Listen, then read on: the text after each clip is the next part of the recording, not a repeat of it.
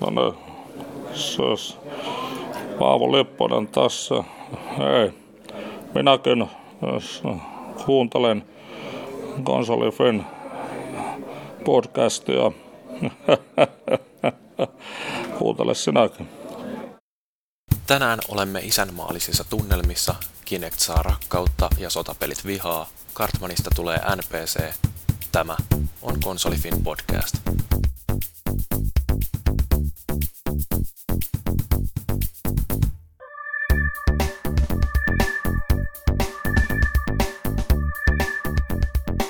Hyvää itsenäisyyspäivää kaikki Konsolifin podcastin kuuntelijat. Tämä on jakso numero 37 ja tänään meillä keskustelun aiheena on isänmaalliset pelit.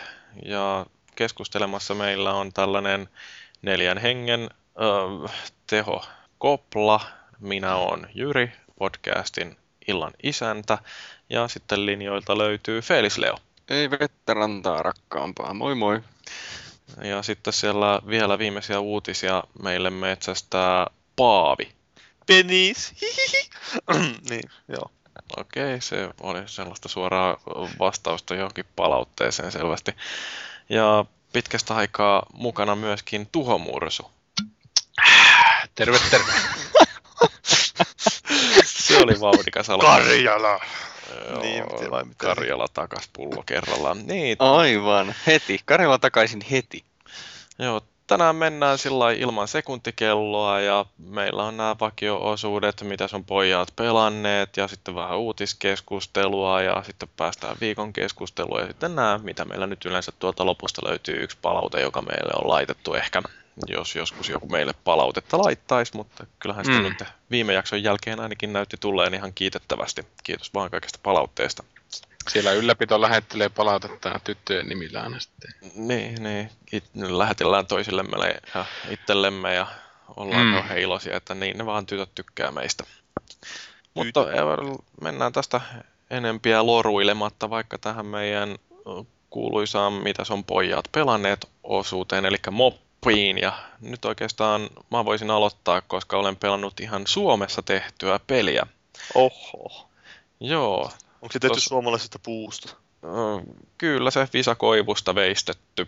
Joo, tommonen kuin Outland, joka tulee tältä suorastaan legendaariselta suomalaiselta pelitalolta Housemarkilta, joka tiedetään muun muassa Supreme Snowboardingista ja Stardustista ja tietysti Dead Nationkin tuossa viime vuoden puolella julkaistiin, mutta nyt on tällainen Ubisoftin julkaisema peli, jossa, joka on niin tasoloikkaa ja mäiskettä ja erittäin tyylikäs noin graafisesti ja musiikiltaan ja siinä on jonkinnäköistä tarinaakin ja on vaikuttanut ihan hauskalta. Mä sen ostin tuossa silloin kun se julkaistiin, se taisi olla PlayStation Plus jäsenille vielä alennuksessakin, että tuli ihan sika halvaksi ja nyt tähän se taitaa olla, kun PSN Storessa ainakin on Ubisoftin joku alennusmyynti, niin sieltä lähtee vitosella, on aika hyvä hankinta, kun puhutaan kuitenkin laadukkaasta suomalaisesta pelistä. Ja, ja tota, no, mitä siitä nyt voisi kertoa?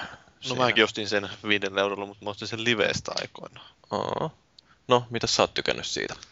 Olen tykännyt ihan pelistä, että aluksi oli vähän semmoinen ehkä liian yksinkertainen, mutta onneksi siihen tuli sitten vähän lisää monipuolisuutta siihen pelimekaniikkaan, että kun siinähän on tämä vähän Igarukastakin lainailtu tyyli, että siinä on tämä valo ja tai hyvä ja paha voima tai tämmöinen sininen ja punainen voima ja sitten äh, siinä pitää kikkailla vaihtelemalla näiden kahden eri voiman välillä, että sun hahmon väri vaihtuu ja sitten sen mukaan sä pystyt vahingoittamaan tiettyyn värisiä vihollisia ja toisaalta sua ei voi vahingoittaa tietyn väriset vaarat. Eli sä pystyt, jos sulla on punainen sun hahmo, niin sä, se pystyy suojautumaan silloin, tai sua ei pysty vahingoittamaan silloin punaiset energiapallot tai muut. Ja sitten toisaalta, jos sä oot punainen, niin sä et voi vahingoittaa taas punaisia vihollisia. Sä voit vahingoittaa vain sinisiä vihollisia. Joo, mulle se oli vähän järkyttävä sillä kun yhtään en osannut odottaa mitään, että mikä tämä nyt olisi tämä peli, että Housemark, kun mun kokemukseni siitä on tosiaan niin kuin Super Stardust ja Dead Nation,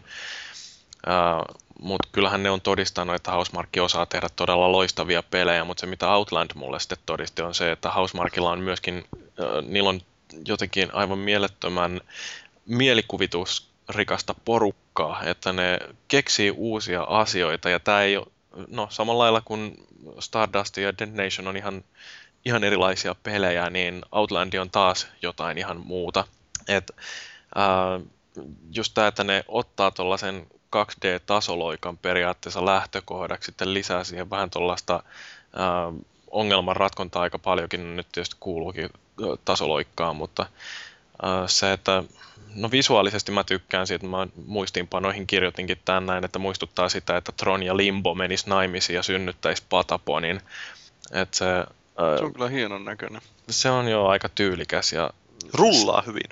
Joo, et alkuun otti vähän aikaa tottua siihen ohjaukseen, koska siinähän on pikkasen sellaista ähm, joustavuutta siinä ohjauksessa, että heti kun Liukuu. Päästä, niin, että se, kun päästään tatin irti, niin, niin se hetken matkaa vielä tämä sankari siinä juoksee. Mutta sitten siihen Eikö se ole se Mario-efekti? Että Mariothan on aina semmoisia ollut, että on sitä elopainoa ja mahaa, ja sitten kun painetaan eteenpäin, niin ei pysähytäkään, kun nostetaan nappipohjasta. Niin no, mä oon jotenkin enemmän kuvitellut, että tasoloikat olisi tyyliltään sitä, että ne liikkuu tasan sen verran kuin mitä sitä tattia vääntää ja sitten kun päästään irti, niin liike pysähtyy saman tien. Että tuossa täytyy olla pikkasen huolellisempi sen ohjauksen kanssa. Mutta se on tosiaan niin kuin mielenkiintoista. Sehän alkaa sillä, että siinä tosiaan ei ole mitään muuta kuin, että tämä kaveri pystyy juoksemaan ja sitten se pystyy hyppymään. Ja sitten vähän aikaa kun menee, niin se oppii melee hyökkäykset, että kun vihollisia tulee vastaan, niin niitä voi lyödä sillä lailla, että pyyhkäisee miekalla ylöspäin tai vaakat tasossa tai sitten siinä jossain maarajaa pitkin, riippuen vähän siitä, että minkälainen vihollinen tulee. Se oli nyt vaan hauskaa se, just, että sä teet sen liukuhyökkäyksen semmoiseen hämähäkkeen vastaan, sitten se lentää, se vihollinen lentää niin ilmaan, ja sä hyppäät itse siihen perään ja lyöt toisen kerran, ja Joo. sillä on niin semmoinen kompo. Ja... Anime-taistelua. Niin. Sitten siinä tulee näitä värejä tosiaan käyttöön, että mä en ole ihan varma, että riippuuko se siitä, että missä järjestyksessä sitä peliä pelaa, että tuleeko siinä aina ensin tämä punainen ja sitten vasta myöhemmin sininen. Uh, mutta kuitenkin, että siinä on niin kuin, joku hetkinen toistepäin sininen ensin ja sitten punainen, eli siinä on niin kuin valo ensin ja sen jälkeen tulee pimeys. Ää, ja tota, sitten kun on äijä sinisen värinen, niin sitten se kestää siniset hyökkäykset, mutta ei toisaalta pysty vahingoittamaan muuta kuin punaisia vihollisia ja päinvastoin. Niin, ja sitten on siinä niitä keltaisiakin, jotka on niin sitten no, niitä voi lyödä aina. Joo. Mutta sitten tämä, että kun tulee niitä esteitä, että siellä tipahtelee jotain punaisia tai sinisiä palloja ilmasta ja sitten täytyy juosta sellaisten punaisten ja sinisten nesteiden ää, lävitte ja samaan aikaan täytyy hyppiä ja toisaalta vaihtaa sit sitä omaa väriä. Että siinä tulee aika paljon sellaista just niin kuin, että pomppuja sitten vaihdetaan väriä ja sitten uusi pomppu ja vaihdetaan väriä ja on tasoja, jotka lähtee vajoamaan saman tien, kun niiden päälle hyppää, jolloin täytyy olla aika nopea siinä, että hyppää eteenpäin. Ja koko ajan täytyy katsoa se, että minkälaisesta esteestä seuraavaksi mennään lävitte, ettei vaan ota kauheasti damagea. Et se on niin kuin, mielenkiintoisia ongelmia saadaan tehtyä tuollaisella yksinkertaisella mekaniikalla, tai no tuossa nyt tietysti alkaa olla aika monimutkaistakin mekaniikkaa. Mutta mä, olin joten... kyllä, mä olin ihan kujalla siitä pelistä, kun mä pelasin sitä silloin joskus tyylin kesällä tai joskus alkusyksystä, sitten nyt mä niin uudestaan eilen vai milloin toissa päivänä sitä rupesin pelaamaan, niin mulla oli sillä, että hel- minne helvetti mun pitää mennä, että kun se on kuitenkin vähän semmoinen puoli avoin, se, tai se maailma on vähän niin kuin Metroidi. Joo, se on just niin, että siinä on niitä kenttiä ää, paljon ja siellä pääsee hyppimään edes takaisin niiden kenttien välillä ja se ei hirveästi anna peliohjetta siitä, että mihin seuraavaksi tarvitsisi mennä. Että vasta sitten kun löytää oikein ää, ruudun, missä pitäisi olla, niin siellä löytyy sellainen markkeri kartasta. Että... Ja sitten on siinä ne ihme, mitä ihme jotain spirit-juttuja, semmoisia leijuvia linnunpäitä, jotka ohjaa sua menemään sä kävelet siihen, niin se lentää että sinne suuntaan, mihin sun pitäisi edetä. Niin on niitä valovanoja, joo. Niin. Mm. Ei tuu sentään semmoista, hei, listen! Mitä on Zeldassa on joka sekunti. Ai semmonen ihme, mikä se on se ting Navi. Vai? Navi. Vai mitä ne on. Niin. Ja sitten se, mikä siinä on myös hauskaa, että ne ää, ruudut, niin niihin kannattaakin myöhemmin palata, koska siellä on sellaisia esteitä, joista pääsee lävitte vasta kun on oppinut jotain tiettyjä voimia. Että on esimerkiksi todella matalia jotain koloja, joista pääsee liukumalla lävitte, mutta kun se liukuminenkin tulee vasta jossain myöhemmässä vaiheessa kyvyksi. Että siellä tosiaan niin tarvii sitten lähteä kattelemaan, että mitäs kaikkea multa jäi pyydystämättä täällä Niin, aikaisemmissa kartoissa. Sitten kun niissä vihollisia tappaa, niin saa sitä rahaa ja sitten sillä rahalla saa ostettua aina tietyistä paikoista semmoisen energiapäivityksen, eli saa yhden sydämellisen verran lisää energiaa. Se on ihan hyödyllistä. Mä muistan sitä Outlandista sen, että se musiikki oli hyvinkin sykähdyttävä. Joo, se on tämä suomalaispelistudioiden hovisäveltäjä Pulkkisen Ari, joka on taas säveltänyt ja aika todella hyvän musiikin tuohon noin, että mä tykkäsin siitä tosi paljon. Joo, on se. Mä, itse asiassa mä kyllä, kun mä pelasin, niin mä kuuntelin Vangelista, että en kuunnella sitä sen pelin soundtrackia. Ihan hyvin sopii se. Joo, nettikooppi siinä vielä löytys. Nyt tarvitsisi vaan löytyä joku kaveri, jonka kanssa pelailisi sitä, mutta se yksin pelinä toimii tosi hyvin ja kyllä se ehdottomasti on se viitosen arvoinen. Toi ei ole se lajityyppi, mistä mä peleissä eniten tykkään, että siinä mielessä niin kun toi ei ole juurikaan mun tyylinen peli, mutta toisaalta menee hyvänä vaihteluna kaikkeen tähän räiskintään ja roolipelailuun, mitä tulee harrastettua muuten, niin ihan sellainen kiva välipala ja yllättävän paljon siinä näyttää olevan sisältöä noin halvaksi peliksi, että on, no propsit Housemarkille onnistuitte yllättämään mut täysin. Itse pelasin sitä demoa, demoa siitä ja kyllä oli ihan pätevä olo, niin mä en sitä oikeastaan hirveästi muista ja varsinkin kun työ musiikista puhutte, niin harmittaa, että en niinku suurena pelimusiikin ystävänä muista yhtään mitään siitä, että kaiken mä, kä, mäkin kuuntelin sitä Vangelista tai sitten jotain kirkaa sinne sitten samaan aikaan. Ilkka Lipsasta. Mm, jotain todennäköisesti. Vielä parempaa, mikä sitä salkkareiden öö, Illi, vai mikä tää oli tää jätkä, se artistinimi. Mä vielä jonain päivänä kuuntelen sen ja pelaan Outlandia, se on lupaus. Se on oikein hyvä lupaus. Mm. No siis toi nyt löytyy varmaan, jos tuolla Ubisoftilla on kaikissa mahdollisen kauppapaikoissa jonkinnäköinen tarjous, niin todennäköisesti löytyy XBLAstakin suht huokeilla, että suosittelen. Kyllä se jouluna luulisi jossain vaiheessa olevan tarjouksessa. Joo, no mut se Outlandista. Mitäs muut on pelannut? Mursu. Joo, mä tossa sain viime sunnuntaina tämmösen sieluttomuuden, eli Dark Soulsin väännettyä ja kauanhan se kesti, mutta kyllä sitä aika paljon olikin tietysti muuta kivaa peliin liittyvää. Kauanko kesti Ja- muuta? Öö, mitähän mulla meni? Jotain 70 tuntia taisi olla siinä sitten lopusta. Mä oon kuullut muillakin, että niillä on mennyt suurin piirtein kanssa 70 tuntia siinä.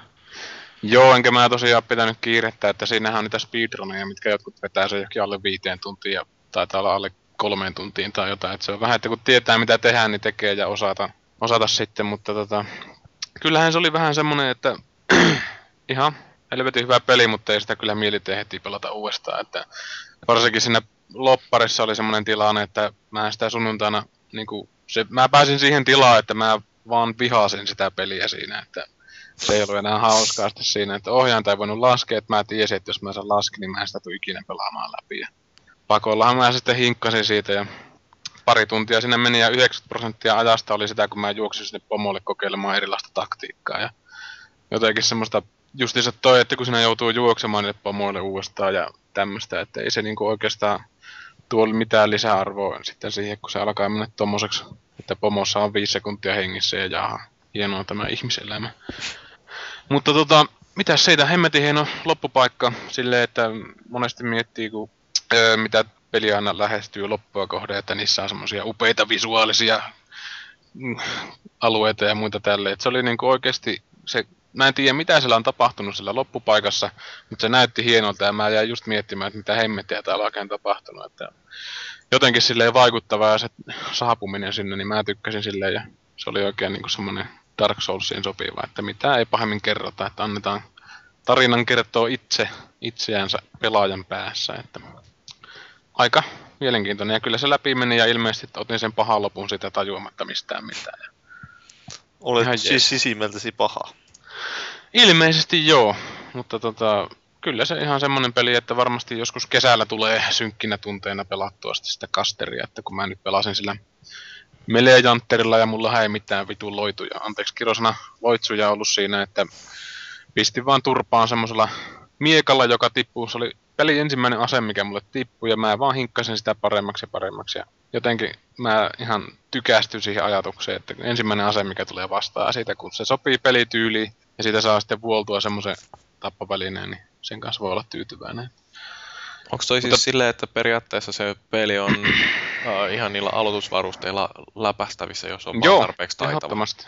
Ehdottomasti joo, ja sitten siinä on se, että ne mitkään varusteet, tai siinä ei varsinaisesti ole klasseja edes siinä pelissä. Että alussa on se tilanne, että sä valitset tavallaan, sitä ei pelaajalle kerrota, mutta se olisi niinku ollut semmoinen hyvä juonto siihen, että sun pitää valita se, että minkälainen sä olit ennen kuin sä oot kuollut ja joudut sinne helvetin perseeseen, että siinä niin kuin alkaa se matsi.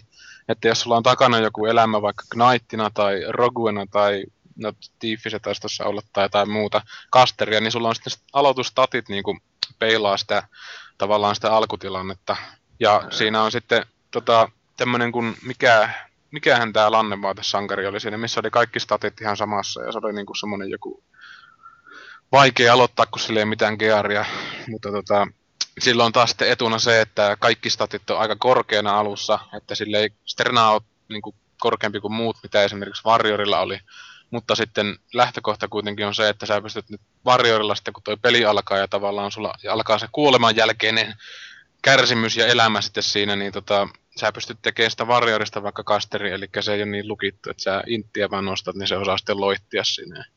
Välillä oli aika suuria ongelmia, kun mä pelasin semmoisella munanmurskaimella, että se on sellainen, että se ei pahemmin niin kuin väistänyt mitään ja se meni ja löi kerran ja sillä selvää, että jotkut pomot vaati ihan selkeästi jotain kasteritouhuja tai muuten sitten piti olla tosi luova niiden kanssa, että ei palannut käpysty siinä.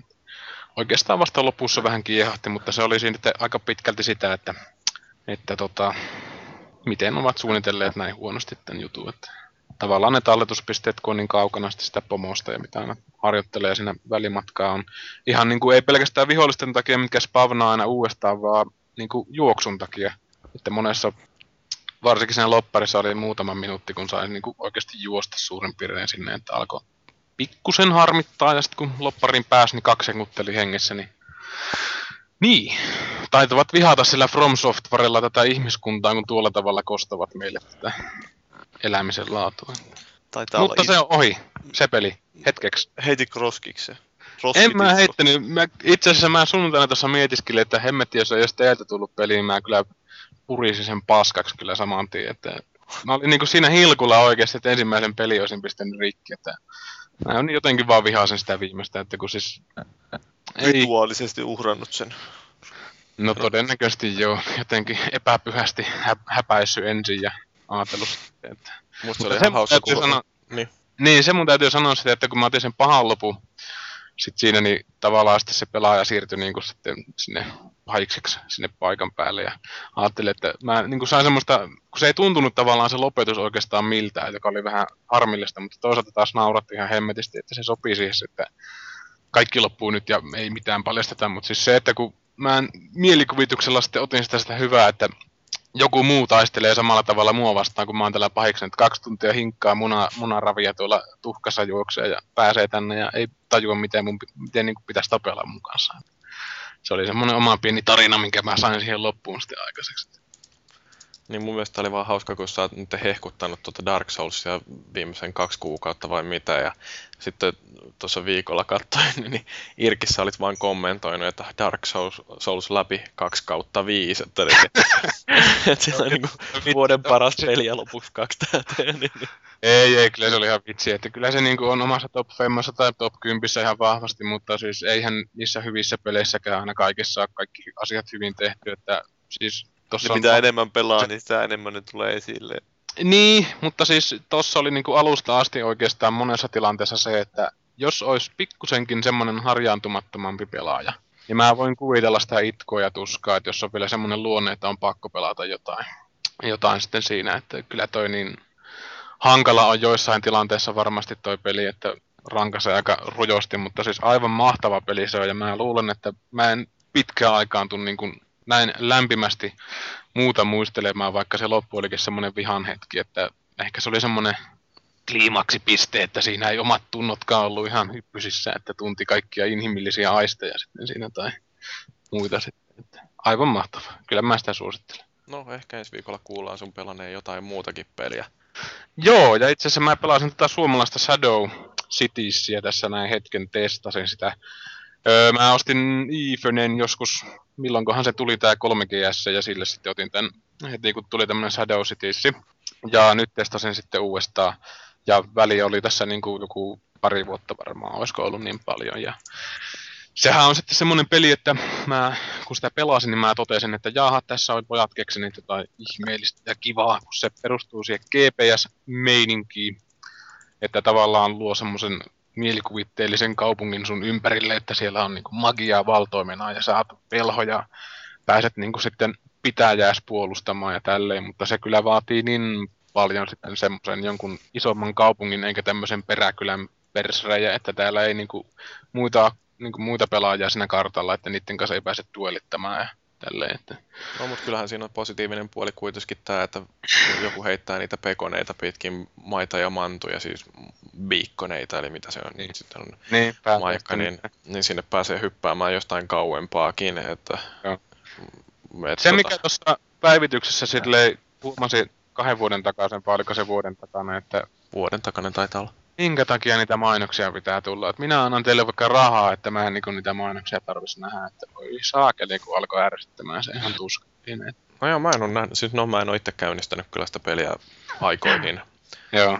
Et mä kävin niin kuin ihan mielenkiintoista lukea sitä ö, miljöitä siinä ja mytologiaa ja tuommoista mythosta, että olisiko sillä jotain, mutta aika semmoista Harry Potteriahan se on se, se tausta siinä, että ei siinä mielessä menettänyt mitään, kun lopetin sitten se lukemisen, kun tuli niitä, että Hei, you like to play games. Onko sinulla Harry Potteria vastaan jotain? Joo. Mä, nimittäin itse justiin katsoin ne ö, leffat siitä neljännestä viimeiseen asti. Ootko vaikuttunut vai epävaikuttunut? No en mä tiedä, kun mä luin aikoinaan ne ekaat neljä kirjaa ja sen jälkeen se jäi jotenkin. No, muuttuu aika rajusti sillä Joo, siis kun ote tulee semmoiseksi niin vähän synkemmäksi siinä. No juu, no, siis tämähän on Rowlingin kirjoittanut ne ilmeisesti lapsilleensa sillä, että sen omat kakarat on ollut jotain alle 10-vuotiaita, kun se on kirjoittanut sen ensimmäisen. Ja sitten kun lapset on kasvanut vanhemmiksi, niin tietysti kirjatkin on varttunut siinä mukana. Että... Joo, en, kyllä mä siis ihan tykkäsin. Olihan se mukava sillä että kun justiin nuorena miehenä lueskellut niitä ensimmäisiä kirjoja, niin viedä se tarina päätökseen. Niin. Mm, kyllähän silleen mäkin ostin niitä ja suurena kirjallisuuden ystävänä, vaikka nyt mikään perusjuntti ja kummallisempi ole, mutta tota, jotenkin mä en vaan tykännyt sitä Rowlingin kirjoitustyylistä ollenkaan, että se oli se Harry Potteri semmoinen ruikuttaja ja muuta. No se vähän jo semmoinen ehkä vähän rasittava, jos se olisi Luitko ne suomeksi vai englanniksi? Mä luin ne sekä että, siis ensimmäiset kolme kirjaa, vai missä se Sirius Black tuli siihen mukaan? Se oli kolmosessa. Kolmonen, joo. joo. No niitä mä luin sitten, ja mä tykkäsin niistä parista ensimmäistä elokuvasta, kun niissä oli oikeasti semmoinen satumais leffafiilis. Mut sitten tuli tosiaan, että nyt on Dark Knightit julkaistu ja kaikkien Dark Knightteja ja... Dark and Edki. Niin, ja ne siitä seuraavasta Supermanistakin aikoo tehdä sitä Dark Knightia, että varsinkin jos niinku tietää yhtään teräsmiehen historiasta, niin se ei niinku on kaikkea muuta kuin joku synkistelevä paska jossain hemmeti Tim Burtonin viemärissä, missä on jotain ihmeellistä viktoriaanista kuvistetta ja muuta goottirojua, että, mutta se on semmoista, että nykyään on synkät päivät. Joo, mua häiritti niissä kahdessa ekassa Harry Potter-leffassa se, että ne oli niin yksi yhteen kirjojen kanssa. Että se, että kun tehdään elokuva, niin miksei käytetä niitä elokuvan vahvuuksia, että se oli vaan ihan suoraan otettu kirja ja siirretty se valkokankaalle. Niin, ja se vähän semmoista, että hypitään niistä niin kuin silloin ollaan kauhean niin niitä tiet, että nämä tietyt tapahtumat on pakko käydä läpi ja hypitään niistä toiseen. Niin ja toisaalta siinä olisi voinut käyttää tota semmoista jonkunlaista ö, tulkintaa, mitä kirjojen kanssa ei voi käyttää, tai kurkistettu sitten vähän niin kuin tapahtumien taakse, että ilmeisesti tässä tulevissa hobiteissahan on jonkun verran sitten sitä, että mitä tällä keskimaassa on sitten muualla no. tapahtunut kuin mitä kirjoissa on. Mutta, Siinä... mutta nyt lähti vähän aihe taas menemään. No, no, no, no, mulla oli vielä semmoinen pointti, että se vika-elokuva tai kirja oli jaettu kahtia. Joo, ja elokuvaksi. Mä, niin, kahdeksi elokuvaksi. Se oli mun mielestä kauhean semmoinen kontrasti siinä, että se ensimmäinen elokuva oli kauhean semmoinen hidastempuna ja semmoinen siinä nyt ei kauheasti tapahtunut loppujen lopuksi. Sitten se vika-elokuva niin lähtee alusta lähtien niin semmoista tykitystä koko ajan. Se vähän tuntuu, ei oikein mun mielestä toiminut. Että jos mä olisin mennyt kattoon tyyli jonnekin elokuvateatteriin sen ensimmäisen osan ja sillä lailla ooteltiin, jee, Harry Potterin viimeisen kirjan el- elokuvan ensimmäinen osa, niin se ei tapahdu yhtään mitään. Niin, mutta kyllähän niillä oli semmoinen franchise siinä, että ne olisi voinut vaikka kuvata jonkun Emmerdalein jakson takaperin ja pistää jonkun Potterin kastin siihen päälle repliikkejä sanomaan, niin olisi tullut ihan hulluna tiliä siitä. Joo. Ei, en, en mäkään tykännyt kyllä yhtään niistä leffoista, niistä myöhemmistä, että se synkistely oli kyllä ihan hirveetä. Että kyllähän se niinku tavallaan huomasi, että mitä ne sillä haki, mutta ajattele, kun olisi itsellä jotain natiaisia ja sitten ne katsoi sitä, niin nehän olisi ihan traumatisoitunut, kun tulee kuin mutanttiturpa ja aina on sitten jotain elää maailmanlopun fiiliksiä ja Harry kirkuu siinä ja ikinä ei ole kellään kivaa ja värimaailma on semmoinen sininen ja musta. Niin, pas- kasvaa parta jopa päähenkilöllä. Joo, no, Niin. mutta yritätkö palata asiaan? Feelis Leo, mitä sä oot kattonut? Kattolaan. Niin, mitä elokuvia sä oot kattellut?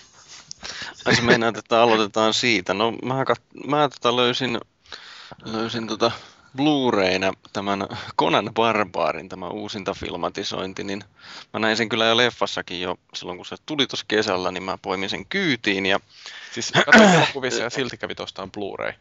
niin, kun se oli, se oli hyvä. Mä, mä, tykkä, mä tykkäsin siitä. Musta tuntuu, että kukaan muu vaan ei ole sitä tykännyt, mikä, mikä johtuu siitä, että siinä olisi toi leikkaaja olisi saatu potkia pellolle siitä leffasta. Siinä on ihan käsittämättömän typeriä mokia. Siinä, tota, siinä muun muassa on hyvin paljon tämmöisiä klaffivirheitä, eli Konan kaappaa miekan oikeaan käteen ja osoittaa pahista. Siis sitten pahis irvistää ja sitten kun kuva siirtyy takaisin Konaniin, niin se miekka on vaihtunut toiseen käteen tai sitä ei ole ollenkaan. Ja Loistavaa. Joo, ja, Joo. ja sitten kun siirrytään paikasta toiseen, niin siinä on aina semmoinen typerä hyppäys, että mitä helkkareita se tapahtuu. No se johtuu siitä, että kun se, sitä siirtymää pohjustetaan kyllä, mutta se pohjustetaan nopeasti siinä kohtauksen lopussa lyhyellä dialogilla, kun katsoja on tottunut siihen, että se jollakin tavalla elokuvan keinoin pohjustetaan, mutta nyt se vaan sanotaan nopeasti, että nyt mennään sinne ja tänne ja sitten ollaankin siellä uudessa pa- paikassa. Niin että mitä helkkaria, äsken oltiin laivassa ja nyt ollaan vuoristossa, mitä tässä tapahtui? Mutta nyt kun mä katsoin sitä toista kertaa ja mä tiesin nämä valmiiksi, niin sitä pystyi nauttimaan ihan toisenlaisella tasolla, että parasta siinä leffassa on tämä Jason Momoa, eli tämä Conan, Conan itse siinä. Siis kun se jätkä on juuri sen näköinen, kuulonen, ja sitten se vielä liikkuukin ihan samalla lailla kuin mitä mä oon saanut itse päässäni kuvitellut, kun mä oon lukenut näitä Robert E. Howardin Conan-novelleja. Novelleja vai romaaneja vai hetken, ne novelleja? Siis äh, lähinnä novelleja, mutta muutama niistä tarinoista on niin laajoja, että ne, ne vois kyllä luokitella jo romaaneiksi. Joo, Mutta novelleja ne lähinnä on. joo. Mahtavaa. Mutta niin, tämä on, No joo. totta kai pitää mainita, nyt kun puhuttiin tästä miehestä Jason Momoa, että hän on näytellyt Stargate Atlanticsessa, että Ja, Ja sitten siinä Game of Thronesissa, mikä ja on laatusarjan jatkoksi hän on näytellyt, näytellyt myös Baywatchissa, että Oo. jos haluaa nähdä hänen ilman paitaa, niin sen kun katsoo tuota Bay, Baywatchia, ja sitten oli se muistaakseni tämmöinen toinenkin sarja kuin North Shore. Eikö, voi, e- eikö riitä se, että katsoo Conan Barbaarin, kun se on 95 prosenttia elokuvasta ilman No, paitaa? mutta jos haluaa sitä lisää sitä samaa, niin niin, lisää sitä samaa, kun ei saa tarpeeksi Jason Momoasta. se mörii Niin, se. ja Yle taitaa esittää Game of Thronesinkin, että siinäkin pääsee näkemään Jason Momoa ilman paitaa. Niin, Joo, itsellä jäi kyllä Conan aika auttamattomasti kesken, että alkoi tulla semmoisia tuhoutumisreaktioita meikäläisen sielun osaan, että yritin perä, pelastaa tota itteni sitten siitä vielä, oma terveyteni, mielenterveyteni. Mm. No niin, mutta eikö saatu nyt tarpeeksi karkotettua kuulijoita, että voidaan palata takaisin tuohon pelikeskusteluun? Onko sulla Feilis jotain yllättäviä pelejä, mitä sä oot pelannut? No ei ole yllättävää peliä, mutta jotain yllättävää siitä ei-yllättävästä pelistä kyllä. Eli, eli Gears oli viikonlopputapahtuma, mikä ei sinänsä ole kummallista, niitähän on halossa jo ollut ties kuinka paljon, mutta niin kuin varmaan suurin osa tietää, niin tämä Gears on hyvinkin haulikkopainotteista tahtoo olla usein. No nyt siinä oli semmoinen viikonlopputapahtuma kuin This is my rifle, mikä on tietysti viittaus tähän Full Metal Jacketin kuuluisaan kohtaukseen, jossa ne This is my rifle, this is my gun, gun, this one's niin. for shooting, this one's for fun. Joo. nimenomaan juuri näin.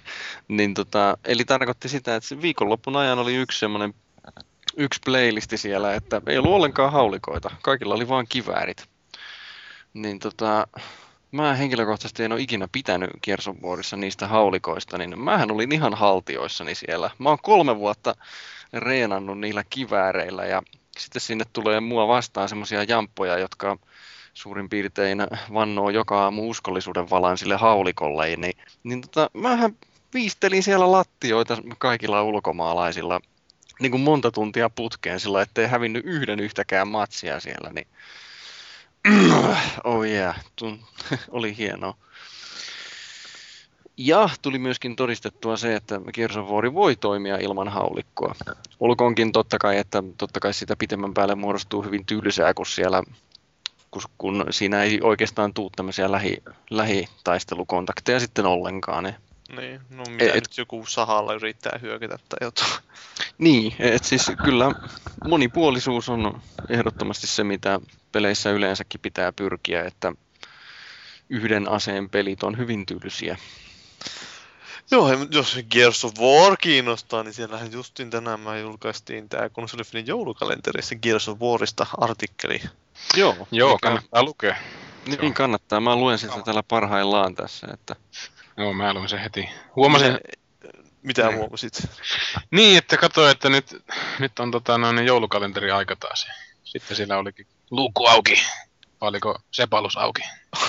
Ovi, ovi auki. Tai tapahtuu mm. hirveitä, niin kuin Ismo Laitila sanoi. Mutta niin, tämän, ää, siitä lähinnä, että siinä just niin mä en tuota monin peliä pahemmin siinä päässyt sivuamaan. Että se oli enemmänkin tuosta yksin pelistä ja niin poispäin. Että saatanan kauan meni taas kirjoittaa tuo juttu, kun mä muut vuosien varrella lukenut joitakin kirjoja, ja sitten niissä on ollut just aina kerrottu jotain tuosta itse pelistä tai sitten Cliffistä ja tuommoista, niin ja katsonut niitä making of dakkareita sitä pelistä, niin sieltä aina tulee semmoisia tiedon murusia, jotka haluaa tiivistää joskus. Mikä siinä muuten siinä Gearsissa on se, kun se, se natti-ilmoitus monin pelissä, ja se mulla vaihtelee niinku itekseen, että mistä se oikein johtuu, ja niinku joskus tuntuu, että ei saa ollenkaan niitä pelejä, jos katkeilee yhteys tuonne palvelimeen. No. Onko teillä ollut semmoisia ongelmia? Ai kolmosessa vai? Niin. Ei, en mä kyllä muista, että olisi ollut. Että sehän reitittimestähän se pitäisi tuosta että mm. Mm. olla joo. kiinni. Mulla se aina valittaa, että, että natti on kiinni, että korjaa asia, mutta kun mä tiedän, että mun natti ei ole kiinni, niin mä vaan menen pelaamaan ja ihan normaalisti se pelejä löytää sieltä. Että Mm. Bugi. mäkään en tiedä, miten se, miten se toimii vai toimiiko se ollenkaan, mutta no, Joo. Aika paljon se on katkenut näitä pelejäkin niissä jossain vaiheessa. Ei, ei se oikein kiva, että Horde vetää sinne ja sitten katkee jossain kolmessa kympissä ja ei tietää, että kaikki ei tule takaisin sitten siihen matsiin. Niin, se on vähän just jotain ikävää. Hordea lähtee muutenkin pelaamaan siinä publikkina, niin se on vähän ikävää. On, on.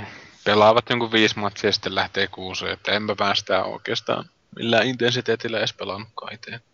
Lähinnä silloin tällöin kokeillut, että täytyisi osua Felixen kanssa linjoille ja vähän pelata sitten enemmän sitä. Mm. Joo, mä en ole päässyt oikeastaan kuin kerran pelaamaan sitä viidellä ihmisellä tuossa kolmosessa sitä Joo. Horde. Se on just vähän vaikeaa, että ollaan kolmella pelaajallakin, että jos vaikeustaso on vähänkään korkeampi, niin Ja Hei, siinähän on hei. sitten se, että sehän resettaa tavallaan se kenttä. Että sieltä häviää ne kaikki, mitä te olette rakentanut, kun siitä tippuu palvelimelta. Tai niin palvelu- se on kyllä joo, se. totta, joo. Et se Joo, on jotenkin hei. vähän urpo, että... Niin, sano vaan anteeksi. Niin, eli tota, että kolmella pelaajalla Horde, by the way. Minä pelasin, minä ja kaksi muuta jamppaa. Me pelattiin Hordella Insaneillä, niin tota, se kaikki 50 veiviä. Että kyllä se kolmellakin onnistuu, se vaan vaatii vähän enemmän persettä. Joo, se on vähän menee vain menee niin mauttomaksi touhu, kun sieltä tulee niitä helvetin isoja monstereita. Ja Mm. justiin niin kuin säkin aikaisemmin selitit niistä joistakin berserkkereistä ja tämmöisistä, että se on semmoista rinse and repeat. Mm, no niin. Ja Oh. sitten se varmaan, että kun pelaa kaveritten kanssa, niin pystyy koko ajan juttelemaan ja koordinoimaan Niin, sitä. totta kai, että se, yksi... Ihan eri peli, eri pelihän se on, että semmoista.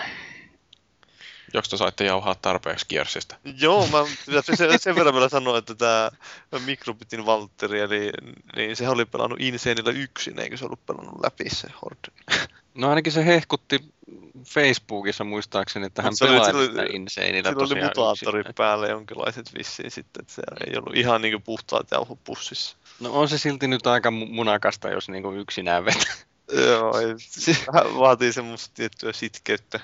Semmoinen tietty masokistinen kamikatse luonne varmaan tarvii olla, että jaksaa semmoistakin vääntää, että hohoja. Jep. Joo. No, Paavi sanoi, että sä oot edes pelannut jotain mielenkiintoista. No kyllähän mä oon pelannut. Kinect-pelit kiinnostaa. Oi! Mahtavaa. Eli tää, mulla on lojunut silloin Gearsi, silloin kun itse asiassa mä kävin hakemaan tämän Gears of Warin, niin ennen Gearsin julkkaria, niin Killi antoi mulle samalla aikaa The Gunstringerin. Ja se on lojunut tuossa hyllyssä nyt siitä lähtien. Mä ajattelin, että nyt mä vihdoinkin korkkaan sen tuossa, oliko se eilen. Ja pelasin sitä jonkun tunnin tai jotain. Ja oli kyllä mä silloin aikaisemmin saatan puhua siitä demostakin jotain. Että siis sehän on tämmönen länkkäriseikkailu, joka on toteutettu niinkö mikä tämä marionetti, eli tämmöinen sätkynukke henkinen, että sulla on periaatteessa ohjaat sillä kädellä niin jotain sätky, sätkynukke, että liikutat vasemmalla, niin se liikkuu vasemmalla se hahmo siellä ruudulla ja nostat ylöspäin, niin se hyppää siellä ruudulla ja sitten oikea käsi on semmoinen, jolla sä tähtäät. Käytännössä se tähtääminen, että sä maalaat kohteita ja sitten nostat kättä ylöspäin, niin kuin sä rekyylin voimasta lähtisi sun käsi sillä vähän nousi sitten. Niin kuin totta kai länkkäreissä aina käsi lähtee ampuessa. Niin. Se on, no, ideanahan se on hieno ja mä tykkään sitä tunnelmasta siinä pelissä. Siinä on hauska huumori ja semmoista justiin semmoista veikeitä meininkiä, mutta sitten se kontrollit, niin kuin Kinectit, että voi jumalauta, että oli kauheita paskaa, jotain tasoloikkaa. Semmoinen yksin, yksinkertainen kohtaus, että sun pitää hypätä semmoisen joen yli. Mutta kun se ei vain ottanut tätä mun nostoa täältä, niin se ei hypännyt mihinkään. Niin, niin. Onko pelaajalla jalkalihakset surkastuneet niistä? Niin, niin, siis hyppäsitkö sä vaan huonosti siinä, että se ei noteerannut sun hyppyä? Niin, mun kättä siis. Ei muuta, muuta kuin nostaa kättä. Ai hyppääkö se käelle? Niin, niin siis kun sä, mähän sanoin just, että kun sä vedät sitä niinku sätkynukkea, siellä silloin nostaa, että hyppää se hahmo. Voi herran piekset. Eikö se nyt olisi paljon parempi, että jos pelaat tota niin. Kinect-peliä, niin siinä pitäisi hypätä, jos No, Okei, siis no se marionetti-idea, se sätkynyt, joo, no. Niin siis siinä on se idea nimenomaan, että sä pystyt pelata sitä istualtaan. Oh. Mä yritin sillä istualtaan pelata, mutta kun ei se tosiaan välissä tunnistanut yhtään, että mitä mä teen. Että se tähtäin meni jossain siellä ruudun alalla tai ties missä. Ja se oli ihan kauheita paskaa välissä pelata sitä peliä. Että se oli ensimmäisen Kinect-peliä, jos mä oikeasti sen sijaan, että mä halusin, olisin halunnut niin lopettaa sen pelaamisen, niin sen sijaan mä halusinkin, että mä olisin ottanut ohjaimen ja pelannut sitten. Mutta hetkinen, siis tämähän niin on nyt se peli, josta hehkutettiin, että vihdoinkin tuli Kinectille toinen hyvä peli, että Dance Central oli ensimmäinen ja nyt tämä olisi toinen. Ja... No sehän on peli, niin siis on ihan mielenkiintoinen, mutta justin tuo Kinect on tuossa mun mielestä nyt kuseeseen, että en mä tiedä sujuisiko se paremmin, jos mä voin seisaltaan pelasin. Kyllä mä sitä pelasinkin seisaltaan sitä loppujen lopuksi. Se toimii ihan yllättävän hyvin silloin. Mutta siinä on taas se ongelma, että kyllä se käsi vähän väsyy, kun sä pidät sen puoli tuntia sitä tämmöisessä 90 asteen kulmassa. No nyt on pakko katsoa Metacriticistä, että täällä joystick on antanut 100 pistettä, OneUp on antanut 91.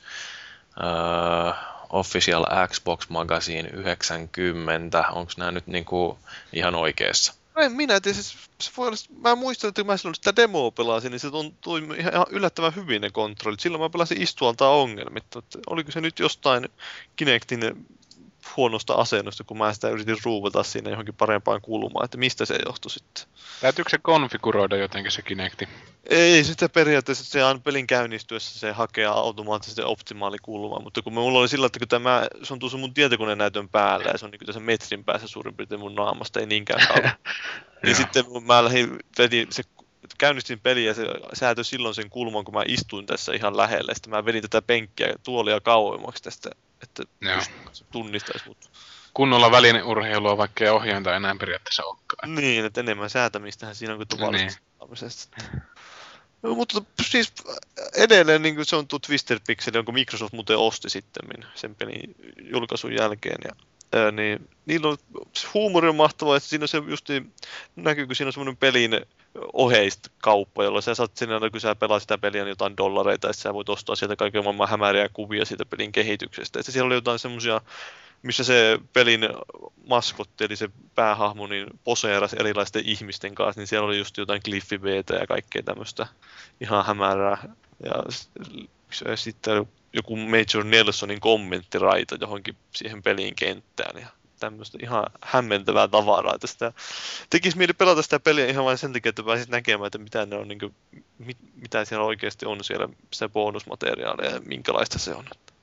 Harvinainen peli siinä mielessä just, että se itse pelaaminen ei ole niin hauskaa, mutta sitten kaikki muu siihen liittyvä on. No, Se on kyllä pelille vähän huono asia. Niin on, nimenomaan. Et Se oli vähän sama ongelma vaivas niillä silloin sillä Comic Jumperia, joka oli Twisted Pixelin aik- aikaisempia pelejä. Et siinäkin oli hai- hauskoja, ihan hauskaa huumoria ja hauskaa juttuja justiin tuo oheismateriaalia, mutta sitten itse pelaaminen oli aika tylsä. Joo, en ole sitten vieläkään vakuuttunut siitä, että kannattaisi ostaa Kinect. No kannattaa se ostaa. Niin, Hyviä pääsisi pelejä on. Michael Phelpsia ja... No onhan siellä nyt vaikka mitään, että jos sä nyt katsoit, että siellä oli tää cheerleader-peli ja sitten oli Twisteria ja mitä kaikkea. Cheerleader-peli. Joo, se on. Se on demo liveessä, että kannattaa kokeilla. Katsotaan sitten, kun tulee se helikopteripeli, jota voi pelata alastomana. Niin, lennä korkeammalle, lennä korkeammalle. Heilota kovempaa. Niin. Joo. No mitäs muuta? Sulla oli vielä yksi peli näköjään listalla. Sonic Generations. Mun suosikkisarja. Joo. Mähän kirjoitin tuonne käsikirjoitukset, että kiinnostaako tämä oikeasti ketään, ja Juri vastasi, että ei. Ja, no, se on itse asiassa yllättävän hyvä peli, että ottaen huomioon, että kuinka paskoja ne Sonic-pelit on ollut viimeisen kymmenen vuotta, niin Ainakin tämä pelaajan Simon Elo oli ihan mehuissaan. Joo, no sen ymmärtää, että kun hän on ehkä semmoinen vähän Sonic kautta Sega-fani, että sen ymmärtää, että hän on siitä innoissaan. Tulee kerrankin hyvä Sonic-peli. Niin. Mutta, Toivottavasti siinä ei vaan käy sillä tavalla, että ensin kato suoletaan kymmenen paskaa Sonic-peliä, niin sitten kun tulee yksi säällinen, niin ne kaikki on ihan mehuissaan, koska he ovat tottuneet soopaan. Ja sitten kun sieltä tulee kohtuullinen peli, niin, niin sitten se ylistetään maasta taivaaseen, koska se on Sonic-mittapuulla tosi hyvä. no on siinä ehkä vähän sitäkin jo, että kyllä siinä tiettyjä ongelmia on, että se siinä on yhdistetty sitä kaksulotteisuutta ja kolmiulotteisuutta. Siinä seikkaillaan niissä klassisissa kaksulotteisissa kentissä ja sitten välissä on hahmon takaakin kuvattua semmoista kolmiulotteista meininkiä. Niin kyllä siinä vähän välissä hermot meni, kun se kamera hyppäsi miten sattuu. Tai sitten se ei pystynyt vain yhtään hahmottaa, että missä se hahmo on suhteessa siihen ympäristöön. Että jos piti jotain vähän tarkempaa tasoloikkaa tehdä. Muistan, kun Mario-päiviltä pelasin joskus Sonicia ja kävin tällä vihollislinjien takana, kun kovana Nintendo-miehen oli. Justi se toi, että niin Mario on semmonen, no, läskiputkimies. Menee aika hiljaa ja liikkuu vaikka kun päästään tatista irti, mutta Sonicia kun pelasi, niin kyllä tuli semmonen hulluuskohtaus melkein siinä. Ei mitään tajunnut mistään. Onhan se siis nimenomaan tuossa aika hyvin vangittu tuossa Generationsissa se Sonicin henkilö, se on semmoista nopeita, varsinkin ne uudemmat kentät on aivan älytöntä tykitystä, että siellä joku, se Sonic lähtee juokseen karkuuta rekkaa ja se rekka ajaa tyyliin ja se Sonic juoksee jotain kerrostalojen seiniä pitkiä ja siellä on vähän semmoista ihmeellistä tapahtumaa. Että. Tämmöinen nopea kalluppi, että toi Super Mariohan näyttää erehdyttävästi Ron Jeremiltä, mutta miltä tämä Sonic näyttää näistä kuuluisuuden henkilöistä? Jaa, mä en tiedä kyllä yhtään. Näyttäisiköhän se... En kyllä keksi. En mä muista sen nimeä. Se, joka näyttelee tätä ö, Green Lanternissa. Joo, tämä Ryan, Ryan, mikä, mikä se nyt oikein oli? Se oli toi, En minä muista. oota, ihan pikku hetki. No, ei kai googleta.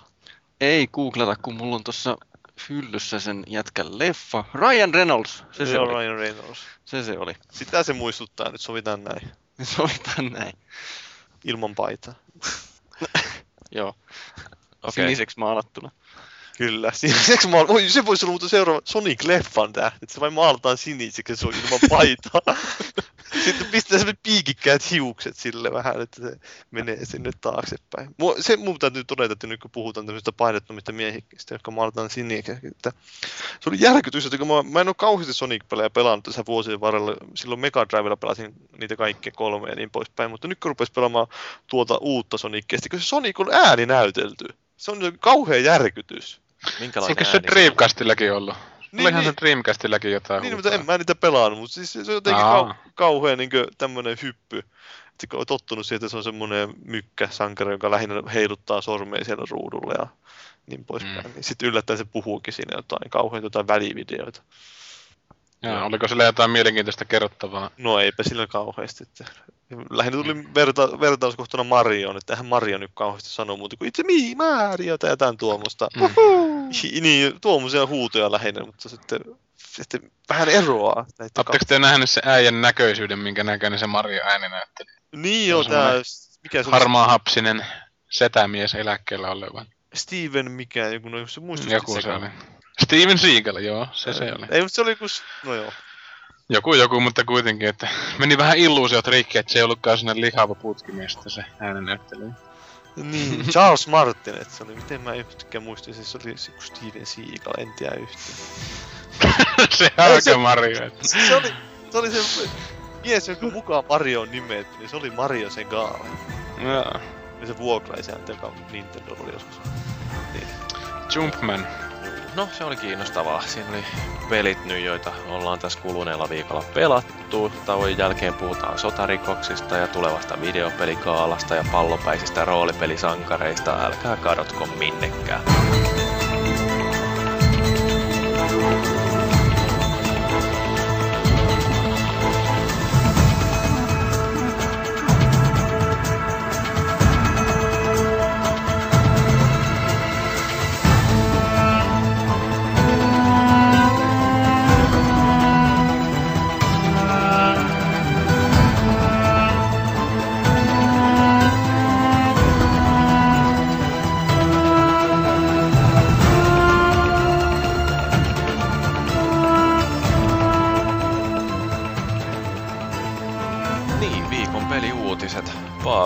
Sä oot kaivannut meille?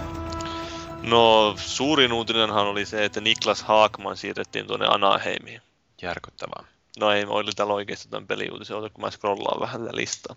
Aa, niin, tästä meillä oli aikaisemmin puhetta jossain jaksossa näistä ö, pelien sotarikoksista. Ja nyt yllättäen, sillä ihan niin kuin ne olisi kuunnellut meidän keskustelua, podcastia, niin ne, ö, siitä tuli jälleen uutinen aiheesta. Ja se oli mun mielestä sama taho, tämä Triala, eikö se ollut, joka siitä oli ö, taas vähän nostanut äläkkää. Mm, en mä muista, että mikä tän on aikaisemmin tällaisesta valittanut. Se oli mun mielestä se Trial oli, joka aikaisemmin. No, no perkele, pystyykö joku tarkistamaan se? No siis uutisessa lukee, että tämä on Yle Xn sivuilta tämä uutinen, että sveitsiläinen Trial-järjestö puuttui sotapeliväkivaltaa jo 2007. Joo, no niin, no silloinhan me uutisoitiin sitä, kun me uutisoitu. Mm, saattaa olla. Kyllä! Niin, no mutta Oli se niin, sovitaan. sovitaan näin. No mutta oliko se... Öh, no siinä lakien ja rangaistunen lähes täydellinen puute pelien viihteellisyydessä huolimatta on hämmentävää. Siviilejä sekä suojeltuja kohteita, kuten kirkkoja ja moskeijoita kohtaan, saa hyökätä ilman rangaistusta. Kuulustelukohtauksessa kidutus, halventaminen tai ihmisarvon täydellinen hylkäys on mahdollista ilman minkäänlaisia moitteita ja teloituksiakin järjestetään ilman oikeudenkäyntiä. No siis Noin. näinhän se onkin. Eikö no niin, vaan? eikö se oikeastikin mennyt? No, no se on eri asia, mutta siis peleissähän se on näin. Niin, tämä oli siis nimenomaan, miten kuvailit, miten peleissä on. Että mulla tuli mieleen noista kuulusteluista, että tuli tämä Splinter siellä mieleen, kun pain- Joo, joo. Naamaa mä muistan kanssa se just se. Mutta äh, tässä Splinter Cellissä, niin jos nyt haluaa vähän pilkkua viilata, niin sehän ei ole mikään, mikään virallinen, Niin, ei, ei mikään organisaation sotilas siinä Convictionissa. Sehän on vaan yksittäinen äijä, joka pyöriskelee siellä. Omalla vendettavaan. Niin. Mut, niin, nimenomaan. Mutta meillähän no, puhu, keskusteltiin silloin viimeksi aika hyvin muistaakseni tästä aiheesta, että kuinka hankalaa se on peleissä ottaa huomioon tuollaisia juttuja. Että... Niin, mutta se olisi mielenkiintoinen haaste oikeasti pelintekijöille, että kuinka ne vois yrittää ohjata sitä pelaajaa sillä, että olisi mahdollista kyllä tehdä sotarikoksia, mutta sitten, että niistä olisi jotain seuraamuksia. Niin, että sä menettäisit kaksi experience pointteja, kun teet sotarikoksen. Niin, en mä nyt tiedä totta kai, tarviiko se välttämättä olla mikään pelimekaaninen seuraamus, vaan ihan, että siis um, oikeasti peli rakennettaisiin sillä, että uh, jos tekee jotain ilkeätä, niin sitten tulee uh, napsausta ranteille, että ei saa hyi hyi, että joku esimies puhuttelee tästä. Mutta kyllähän siis se varmasti on tosiasia, että oikeallakin sotakentillä tehdään kaikenlaisia kauheuksia ja kaikki ei koskaan pääse julkisuuteen. Niin, ja tota- joskus ei tarvitse mennä sinne sotakentille, kun su- suihkutetaan pippurisuihkeella päin kasvoja. Niin. Niin. jotain 86-vuotiaasta mummoa, joka Oh. väkivallattomasti ei suostu pidätettäväksi heti. Minkä tota, maalainen toi taho oli, mikä Sveits, sitten? sveitsiläinen, eikö se ollut?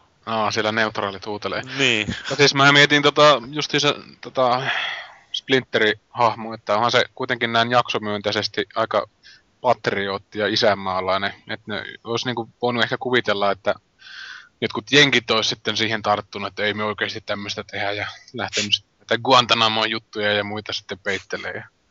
ei ole koskaan tehty mitään tämmöistä. Ikinä ei ole mitään tällä tehty, että ei ole ikinä sodittukaan ja hyökätty minnekään.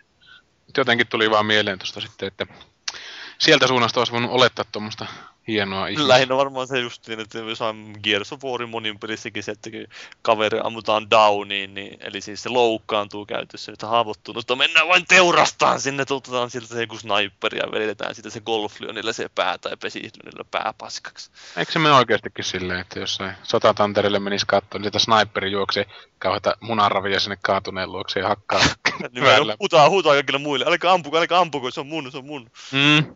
Mm. My kill sitten juoksee meleeseen sieltä vaikka joku kivääri, mikä ampuu kilometrin päästä ihmisen osiin.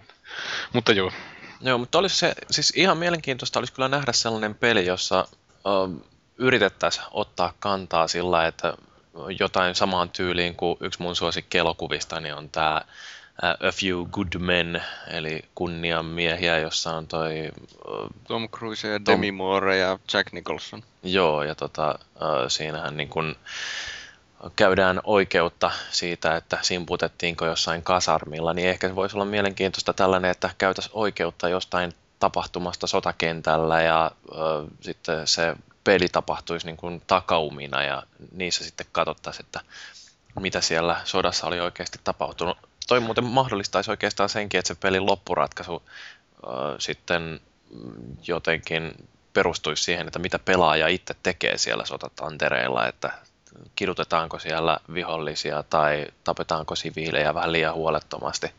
Joo, Kyllähän idea. tommonen ihan Tommonen selkeästi on- toimia. Joo, mutta siinä on vaan just se, että siellä tulee sitten joku Metal Gear Solid-tyyppinen, että ihmiset pitää mielenkiinto yllä. Jotenkin vaikea silleen nähdä, että noihin mainstream-peleihin tulisi kauheasti tämmöistä tarinankerrontaa. Ei sillä, ettenkö itse just kaipaisi tämmöistä, mutta sitten se on myös ihan rahoituskysymys Ei varmaan. se Että. Niin, niin. Mutta sitten rahoituskysymys senkin puolesta, että mitä enemmän sä tuot niinku roolihahmoja ja ajatellaan jotain lain opillista haaraa jossain, no vaikka mitähän näitä on näitä notoja ja muita kaikkea kivoja älähtäjiä, niin kuinka paljon niissä on ihmisiä ja että se tilanne olisi uskottava, niin siinä tarvitsisi olla niin paljon ristiin kuulustelua ja kaikenlaista tällaista julkista oikeudenkäyntiä, että se taitaa olla ihan mahdoton vaan sitten saada niin paljon ääninäyttelijöitä, jotka ei kuulosta sitten samalta. Että Niin semmoinen toteutettu silloin Oblivion tyylillä, että tuomari ja todi- todistaja ja niin, sama ääninäyttelijä sinne. Joo. Objection. Nyt tuli vielä toinenkin elokuva mieleen, itse asiassa Courage Under Fire, jossa tota noin, niin siinä on Denzel Washington ja Meg Ryan, Dentseli. Mm. jossa tota noin, niin, Se ilman paitaa siinä. öö, ei se taida olla, koska Denzel esittää siinä lakimiestä, joka tutkii, että onko öö, eräs naisupseeri, öö, ansaitseeko tämän, näin, tämän kongressin kunniamitallin, tai itse asiassa taitaa olla vaan Medal of Honor, mutta niin, Niin, se olisi Jyrin lempisarja on varmaan tää Jag, mikä tuli vuosia sitten. Tää, Mistä arvasit? Se on ihan loistava sarja. justiinsa tästä sun viehätyksestä näihin Jenkkien juristis, juridistisiin aspekteihin. No siis mun mielestäni oikeasti kun, öö, kaikki tuollaiset öö, kunniaan ja... ja tota, Ellei loo. No, siis mä tykkään lakisarjoista oikeasti tosi paljon. Matlock! Ja sitten kun yhdistetään joku tällainen merijalkaväki ja ö, lakijutut, niin kyllähän siinä saadaan ihan parasta tavaraa. Matlock the Marine, the Young Days. se olisi kyllä mahtavaa, että mu- nuori Matlock menee, ja se paljastaa, että se on tavannut Lovejoyn siellä nuoruudessa, niin se olisi vielä parempi. Niin, aivan mahtavaa. Sitten Sitten sillä on valkoinen tukka jo niin kuin nuoresta asti, että se on semmoinen camouflage siihen, aiv- nai- siihen laivasta uniformuun ja kaikkea tuommoista kivaa. Siinä on Jyri ihan onnessa. Kyllä, aivan sukat pyörisi jalas, jaloissa. No joo, mutta tota, Paavi, mitä seuraavaksi? No! Just päästiin vasta vauhtiin, kun mä... Ei, tuolle ju- suk- sukat pyörii jaloissa, että Jyrillä on tapana pistää kaksi sukkaa yhteen jalkaan ja toisen jalkaan. Joo, no niin, jees. Niin, Kyllä, joo, mutta nythän oli tää ö, vähän aikaa sitten oli kiinte, kiinteispäivä, kiitospäivä Amerikoissa. Juhlittiin kiitospäivää, ja sitähän juhlitaan sillä, että kiitospäivän jälkeen ostetaan ihan älyttömästi tavaraa. Kun ollaan niin kiitollisia kaikesta, mitä meillä on. Onko se Black Friday vai mikä se oli? Joo, musta perjantai. Ja sitten sitä seuraava maanantai on Cyber Monday, mistä mä en tiedä yhtään, mistä se nimi on tullut. Mutta kuitenkin siinä perjantaina, Superseksiä harrastaa sitten siellä. no ehkä ne harrastaa. Kinectissä. Michael Phelpsin pelissä. Kyllä, alastuman Michael Phelpsin kanssa, mutta joo, ehkä se on semmoinen bonusominaisuus siinä pelissä. niin sun pitää unlogata se siitä. Joten- Joo, uida tarpeeksi kovaa. Mm. Mutta niin, tai pumpata siinä yleisöä tarpeeksi kovaa. Mm, Mutta Tarpeeksi pinkeä uimahattu kun on päässä, niin sit sä pääset sen ominaisuuden aukaisemaan. Niin, joo, niin tämä Black Fridayn aikana myytiin Xboxia, niin ihan kiitettävällä tahdilla, että koko viikon aikana, sen kiitospäivän viikon aikana 960 000 kappaletta ja perjantaina niistä meni vissiin se 800 000 kappaletta. Ja Kinectiäkin myytiin sen viikon aikana 7500 000. Ja jokaisessa oli Michael Phelps mukana. Todennäköisesti, eiköhän sun... On se ihan hemmetisti, kun ajattelee, että kuinka niin kuin, ihmiset ottaa uutta geniä ja pelintekijät huomaa, että eihän meidän mitään uutta tekniikkaa kannata edes niin kuin, laittaa resursseja sen masteroimiseen, että otettaisiin haltuun, että kun pystyy tällä boksilla tekemään vielä rahaa. Niin se on ihan huvittavaa, että kun mä just niin puhuttiin siitä viime kastikkeessa, kun se oli, tai jossain kuitenkin puhuttiin aiheesta, että joo, että ei ole kauheasti myynyt Kinect niin tämän vuoden aikana, että se myy silloin sen kahdeksan miljoonaa heti aluksi, ja sitten tarvittiin todeta, että niin on, nyt tulee varmaan juhlapyhät, ja se myy taas sen miljoona, ja katos. Joo. Se on myynyt jo kohta sen miljoona varmaan.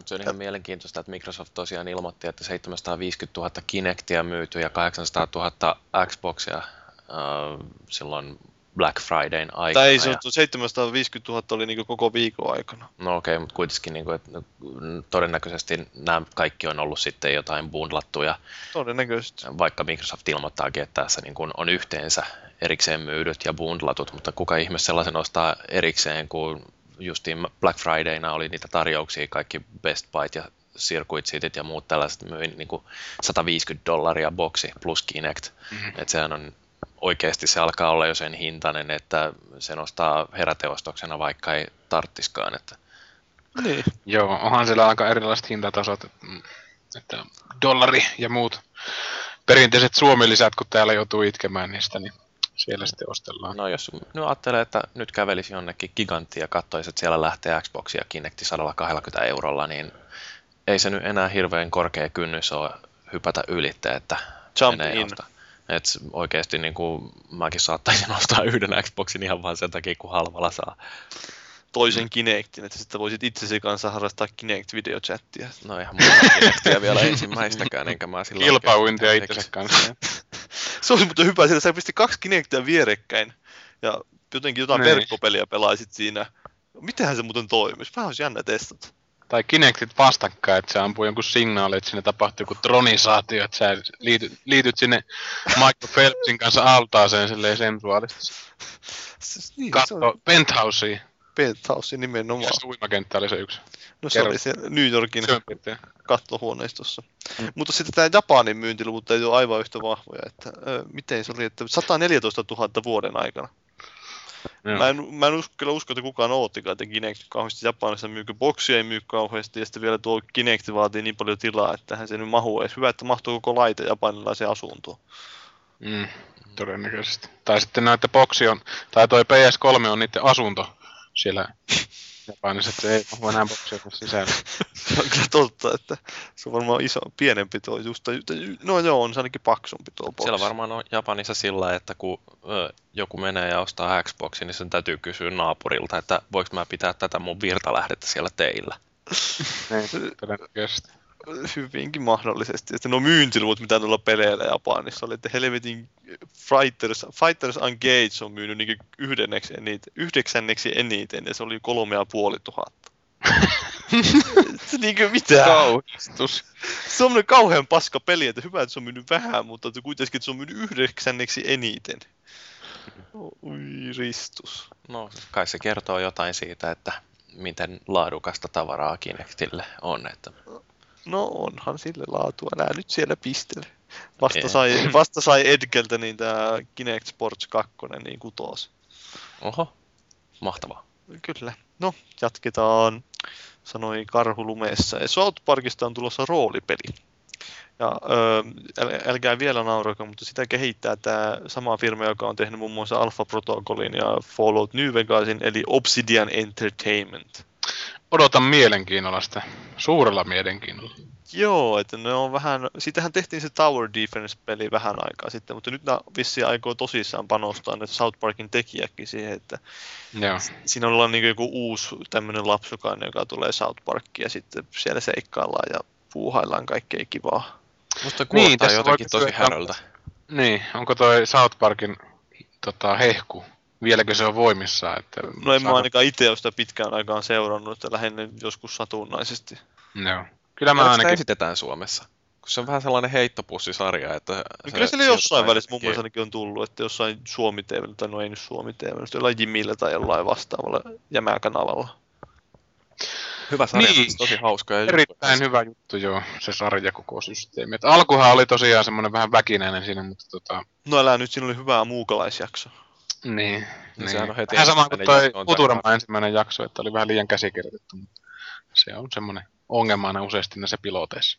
Mutta kyllähän niistä, no niin kuin Parker ja Stone niistä huomaa, että ne on äh, perehtynyt tähän videopelimaailmaan, kun muistelee, että mitä kaikkia videopeli sisältöisiä jaksoja on ollut South Parkissa, että siellä on ollut muun muassa tämä mun suosikkini, missä äh, Kenny pelaa PSPllä ja jää bussin alle, mutta tämä oli taivaan äh, joukkojen järjestämä, että siellä arkienkeli Mikael oli junailu, että Kenny tosiaan kuolee, jotta se pääsee sitten tämän PSPnsä kanssa ohjaamaan noita taivaan sotajoukkoja, helvetin joukkoja vastaan. että Sieltä on kauhea ryntäys tulossa. Ja siinä, on, siinä on mun mielestä niin ihan jotenkin täysin absurdi, no tosi yllättävää, että kun puhutaan South Parkista, niin juoni on absurdi.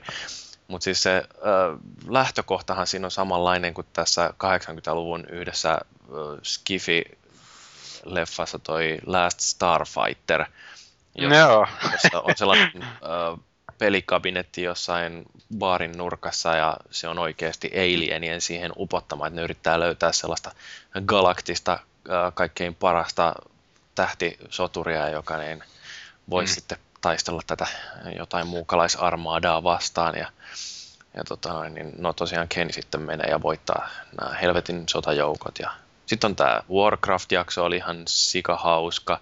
Se on hyvä, se on mahtijakso. Sitten on tämä, missä Cartman syvä jäädyttää itseensä, kun Wii, Haluaa vii, vii on tulossa. viikkoa. Kuka, siis tää on niin kuin, joo, että sillä että ymmärtäisi, että jos jotain muuta, mutta kun viin takia syvää jäädyttää itsensä, niin...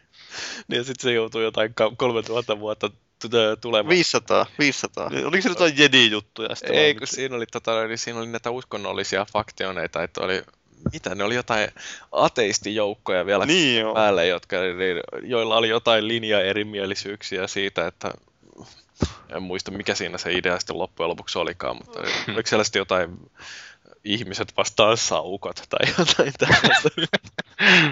Joo. Sitten muistaa itse kanssa tämän, missä oli tämä Okama Games Fair. Niin, Muistat- se taisi olla ensimmäinen jakso, jossa esi- esiintyi pyyhis. No niin, olikin se toweli. Don't forget to bring a towel. Joo. Wanna get high? niin siinä oli sitä, oliko se siinä jaksossa, kun se oli näitä, niitä, joku Pokemonin vastaava juttu, vai oliko se joku toinen jakso? Ne japanilaiset sitten huijas näitä ö, amerikkalaisia aina sanomalla, että meillä japanilaisilla on hyvin pienet penikset. Teillä amerikkalaisilla on niin suuret, niin se, se oli kyllä mun mielestä aika jäänyt jotenkin mieleen. Että, Ja siinä oli se, että just se, kun ne, ne sai ne kiinni niistä kaikista huijauksista. niin Joo. Sitten ne meni niitä konfronttaamaan Pääsemään. sinne Japaniin, että nyt vedetään turpaan teitä. Sitten sieltä japanilaiset sanoi, että meidän peniksemme ovat pienet. Ja, Montako kautta sitäkin on tullut sitä sarjaa? Että ihan helvetisti. ja Jotain 14 varmaan. se on ihan älyttömät määrät. Mä en ole nähnyt niistä yli puolia niistä jaksoista. Että se on... No mutta hei, jos Penny Arcadeista saadaan tehtyä peli, niin miksei South Parkista? On, no, se, se Tower Defense Game oli vissi ihan hyväkin jopa. Että kyllä sitä, mä muistan, että Pleikkari ykköseltä oli just jotain semmoisen, missä ammuttiin jollain kanalla. Sillä että osoitti sitä kanaa persettä ja sitten ammuttiin sieltä munia ja jotain tämmöistä. Se ei ollut kauhean hyvä. Niin ja hei, eikö Simpsonista? Siitähän on tehty toi kans jonkinnäköinen hiekkalaatikkopeli, joka oli ilmeisesti ihan ok. Muistaakseni se oli se Simpsons Hit and Run. Se oli hyvinkin tämmönen GTA-kopio. Se oli tuolla vanhalla Xboxilla. Vai puhutaanko jostain muusta?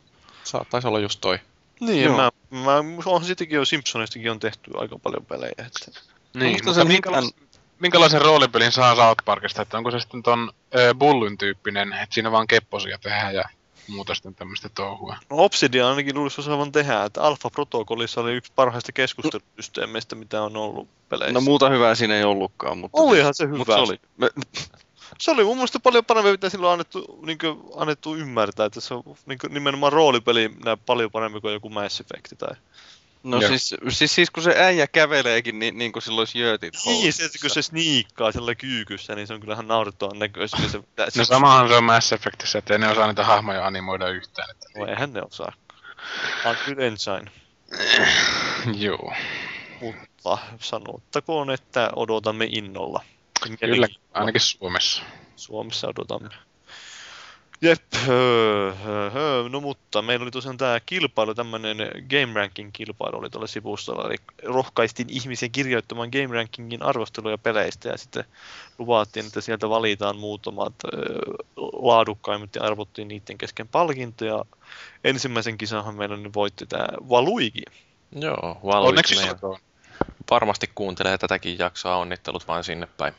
Joo, mä en ymmärrä, miksi tämä uutinen nyt tähän väliin tuli, mutta, mutta tosiaan pitää muistuttaa samalla nyt, kun puhuttiin kilpailusta, niin meillä on tosiaan tämä joulukalenterissa oli ihan hyvä Nintendo-kilpailu, että siellä on Wii ja 2 3DS jaossa, ja myöhemmin pitäisi tulla ihan vastaavanlaisia palkintoja lisää jakoon, että kannattaa seurata. Joo. Ne Tuolla oli kommenteissa. Niin, no Riksa oli kommentoinut tuohon Valuigin voittouutiseen, että tämä tulee olemaan kisa, johon itsellä ei ole saumoja osallistua, mutta kaikkien kannattaa yrittää. Ei se loppujen lopuksi kuitenkaan mitään rakettitiedettä ole toi arvostelun kirjoittaminen. Ei nyt vaadita sinänsä, että sinne mikään kieliopillisesti mikään mestari tuo teos välttämättä on se arvostelu. Että. Joo. Se voi olla ihan yksinkertaisesti niitä asioita, mitkä niinku ite, itteen vetoo se, minkä takia itse sai peliä tavallaan sitten, tai minkä takia pelaa sitä peliä, että suositteluahan nämä arvostelut on aina muillekin, että onko tämä peli pelaamisen arvoinen vai ei, että kaikki lasketaan, ellei ihan sysipaskaa. Mm. Mutta sitten jos Ulvi tulisi oiko lukemaan niitä arvosteluja, niin niitä, ne tappaa Ne. sitteensä. Todennäköisesti. Ulvi on aika, tuhoutus. no, se voi ottaa tunnon päälle muutaman ensimmäisen kerran, kun joutuu Ulvin raatelemaksi, mutta niin, niin siinä oppii. Ulvila. Joo. Mutta joo, tosiaan tuo oli tuommoinen väliuutinen, mutta sitten tämä Vita muistikorteista, me viime jakson lopussa muistaakseni mainittiinkin, että ne on kalliita ja no siis se hintaskaala meni sillä lailla, että 32-gigainen muistikortti maksaa semmoiset 120 dollaria ja ö, 30 dollaria halvin, että oliko se 4 giga, joo, 40, nel, 4 gigan muistikortti irtoaa 30 dollarilla ja tämä on sinänsä huvittavaa, että kun sitähän puhuttiin, että kuinka halpa se, yllättävän halpa se Vita on. Että 250, 250 euroa oli se suositushinta Euroopassa. Ja nyt kun siihen lyön tämä muistikortti, koska muistikortti on pakollinen, että sä pystyt pelata sillä tiettyjä pelejä. Esimerkiksi joku se Uncharted-peli, niin sä et voi sitä pelata ollenkaan, et voisi edes aloittaa ja sillä että sä et voi tallentaa, vaan sä et, se ei käynnisty mun mielestä se peli ollenkaan, jos ei sulla ole muistikorttia. Tulee ihan PlayStation 1 ajat mieleen, että kuinka monta perhettä osti jouluna sitten semmoisen laitteen ja ei ollut muistikorttia, niin mitenkä tämä peli sitten talletetaan. No niin, tää on... Sony perkeleet takana siellä tässäkin juonimassa. Että Kyllä onhan tämä vähän ikävä tämä, että kun meilläkin niin, että kun vitoja nyt ollaan hankkimassa, niin sitten pitäisi noita muistikortteja ruveta miettimään siihen päälle. Että jos sä SD-muistikortti lähdet ostamaan 32 gigan, niin se lähtee kyllä alle 50 eurolla. Että. Mutta onhan toi 4 giga jo ihan törkeän pieni silleen, niin kuin määränä, että jos ajatellaan, että dekotin pitäisi olla joku musiikin toisti ja Elokuvaa ja muuta paskaa, niin ei tota, ku, jotenkin vähän kummallista silleen, että eivät ole jotain flashia ajaneet sinne sisään sitten siitä, että tommonen helposti murtaa sen ostamiskynnyksen ainakin, että itellä tulee semmoinen tilanne, että en mä nyt vitti enää maksaa mistään ylimääräisestä, että kun on parempiakin laitteita tarjolla. no Joo. Sony, niin, oliko sulla Jyri jotain? No ei siis kyllä toi on niinku ihan törkeätä kiskontaa ja just sellainen, että niin, niin se itse laite on kuitenkin huokee, mutta sitten, että miten mennään pilaamaan taas, että on niin jotenkin niin tyypillistä Sonya, että ää, pitkän aikaa jaksetaan pitää porukka tyytyväisenä ennen kuin laite julkaistaan ja sitten just kun on ää, vehkeet tulossa kauppoihin, niin sitten tehdään jotain tällaista, niin kuin, että, joo, meille sitten otetaan teiltä miljoona euroa siitä, että saatte pelata niitä pelejä. Niin Jep, justiin, että jos siinä pitäisi olla tuota digitaalista jakelua voimakkaasti mukaan, niin sitten jos ne muistikortit maksaa noin helvetisti, niin... Mm. Ja no Sonyhan sitä puolustelua, että nämä, on, ei, nämä ei ole mitään tahansa muistikortteja, että nämä on laadukkaita ja sitten toisaalta ne on turvallisia. Ja... Ainahan sitä voi markkinamies kiepauttaa, että sulla voi olla vaikka useampi muistikortti ja tiedät tästä, että tällä on musiikkia ja täällä on pelejä ja tuolla muistikortilla on elokuva, niin voit helposti vaihtaa näiden muistikorttien sijaintia laitteessa ja saada sen haluamasi sisällön sinne. Että jotenkin aina tuntuu, että pelkästään paskaa noin tommoset ekstrat, että ei ole niinku mitään inhimillistä syytä, minkä takia ei ole niinku internaalia, No, jonkinlaista kapasiteettia siellä sisällä. Että nohan se, se että tietysti niitä muistia on aina se kallein komponentti, mutta tuo ihan äh, olisi voinut kyllä sillä hoitua mun mielestä, että olisi pelkästään SD-muistikortteja käytetty ees, niin siinä olisi puolittunut reilusti se Aivan. hinta. Ja monilla olisi varmasti ollut valmiina tyyliin sillä lailla muistikortti. Varsinkin tuo, että olisi ollut valmiina varmasti, että jotkut puhelimetkin taitaa käyttää niitä, että ei, Joo. pelkästään kamerat tai tietokoneet. Että Juman kautta Xboxin levyaseman saa, tai sitten kovalevyn saa halvemmalla. Se on jo aika paljon kyllä sanoa. Kai noissa japanilaisissa on joku asennevamma sitten tota sisäistä muistia kohti, kun samahan se on viillä ja muilla vekottimilla, että eipä niissä hirveästi niinku remeileitä paukutella sitten tilan kanssa. Kai jostain niiden se raha on pakko repiä. Mm. Hyvät laitetta tappiolla, niin sitten muistella. Tekisivät hyviä pelejä. Kyllä. Niin. Muistan, kun Pleikkari kakkosellekin ostin kahdeksan megatavun muistikortin jollain mm. öö, 35 eurolla. Joo. Se oli aika kovaa bisnestä tuolla ykkösen, PS1 aikaan, kun siellä on niitä semmoisia virallisia muistikortteja, mitkä oli jotain, minkäs, oliko nekin jotain kahdeksan megasia se? Ainakin alkuperäiset taisi olla ihan ekaat niin tyyli megaan tai jotain. Joo, tämmöistä. mutta niin maksimi. Et sitten kun tuli näitä tämmöisiä moni juttu, mitä muistikortteja, missä mä muistan, mullakin oli semmoinen yksi muistikortti, missä oli ledejä, ja sä pystyt tavallaan semmoisella pienellä napilla sitten vaihtaa, että mitkä, mitä lediä sä käyt, niinku, että mitä tallennusaluetta sä käytät. Siinä taisi olla ihan hulluna sitä tilaa sitten sen Joo. kortilla. Mutta tämän kääntöpuoli oli sitten, että ne räjähti aika usein paskaksi. Sitten siinä menee jotkut sadan tunnin Final Fantasy 7 tai muut, niin kyllä niin kuin oli itku herkässä tämmöisellä junnulla siinä. Että, Kyllä, no muistikortit on hienoja. mm. Mua on aina ärsyttänyt näissä pelivimpaimissa justiinsa se, että kun no, mäkin tykkään latailla kaiken maailman demoja ja videoita sun muita vastaavia justiinsa, niin ihan, no tää uusin Xbox ja sitten toi Pleikka Slimi, niin siinä on ollut tarpeeksi tilaa latailla kaikkea kivaa sinne, mutta suurin piirtein kaikki muut masinat sitä ennen, niin aina on tullut jossakin vaiheessa vaihe, vaiheeseen juuri se, että mitähän mä nyt täältä poistan.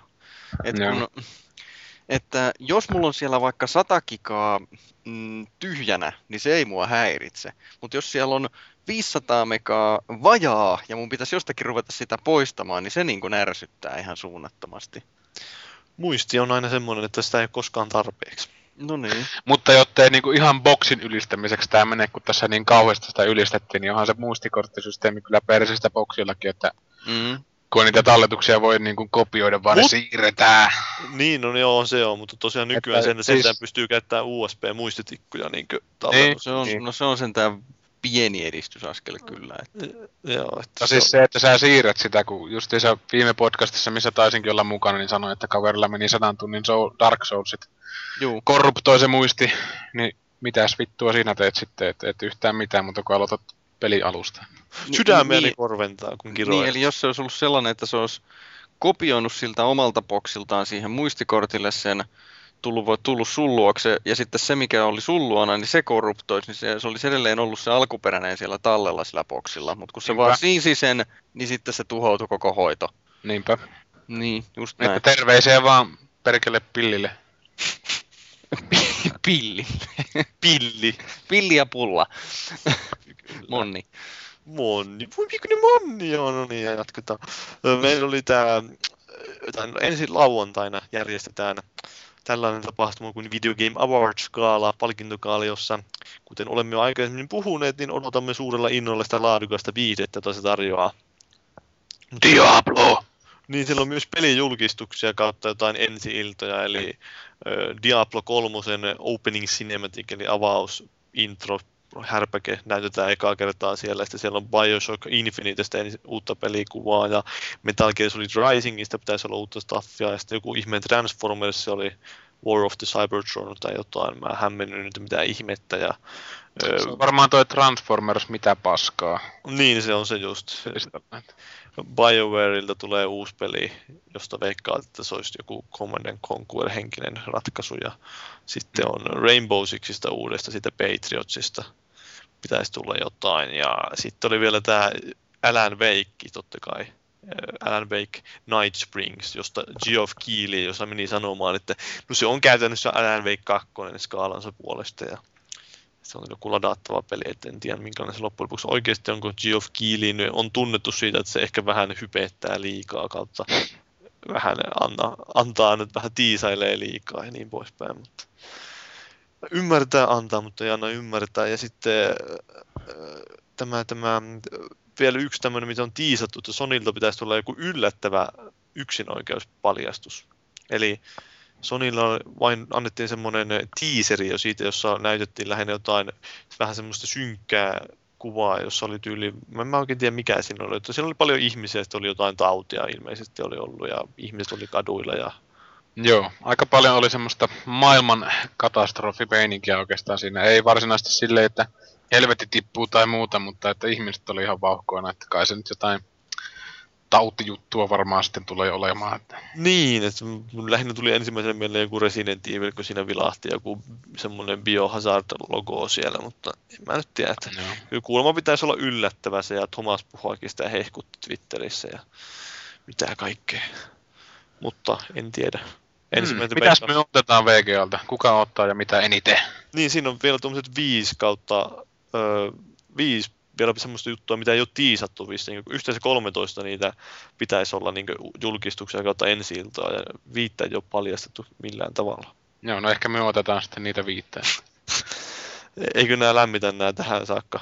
Ei, kyllä mä oon ihan täpinössä niitä tuosta Diablosta ja, ja Metal Niin joo, Transformers, mitä paskaa. Se on vähän niin kuin Star Wars Masters of Teräskäsi, että se on semmoinen jatkumo sille, että Suomi nousussa tässä pelialalla, että ei pelkästään oman teollisuuden puolesta, vaan nimen käytössä. Mutta joo, Diablo ehdottomasti ja Risingin sitten tietysti, että semmoista, mitä mä otan ainakin.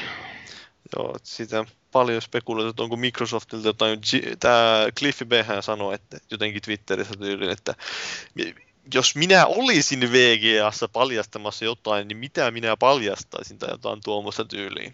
Vasemman pallin. niin justiin, menin sanoa ihan samaa. Oi voi, kyllä teillä on niin irstaas mielikuvitukset. Minä ajattelin vain, että se repii paitansa. Mutta niin. No, onko teillä jotain, kiinnostaako teitä? Ajatteko katsoa? Pidetäänkö live-podcast-seuranta? No pidetään! Monen aikaan se oikein on.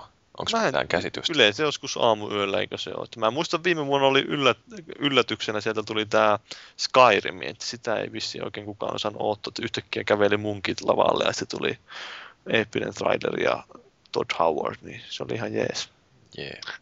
Eli niin. toisin sanoen kyllä siellä varmaan jotain mielenkiintoista, ellei muuta, niin showta. Joo, mutta jos... siellä, vaan, siellä vaan ei ole tytteleitä ollut ihan hirveästi lavalla. No siellä oli joku Jersey Shore, Shorein nämä näyttelijät oli lavalla ja tai ihan kauheita roskaa. Siis semmoista, että suurimman osa ajasta siinä se on semmoista niin puhdasta jenkkimeininkiä, että siinä tulee semmoisia katkoja koko ajan ja sitten ne katkolana mennään niin mainostaa, että pian me paljastamme teille mahtavimman pelin koskaan.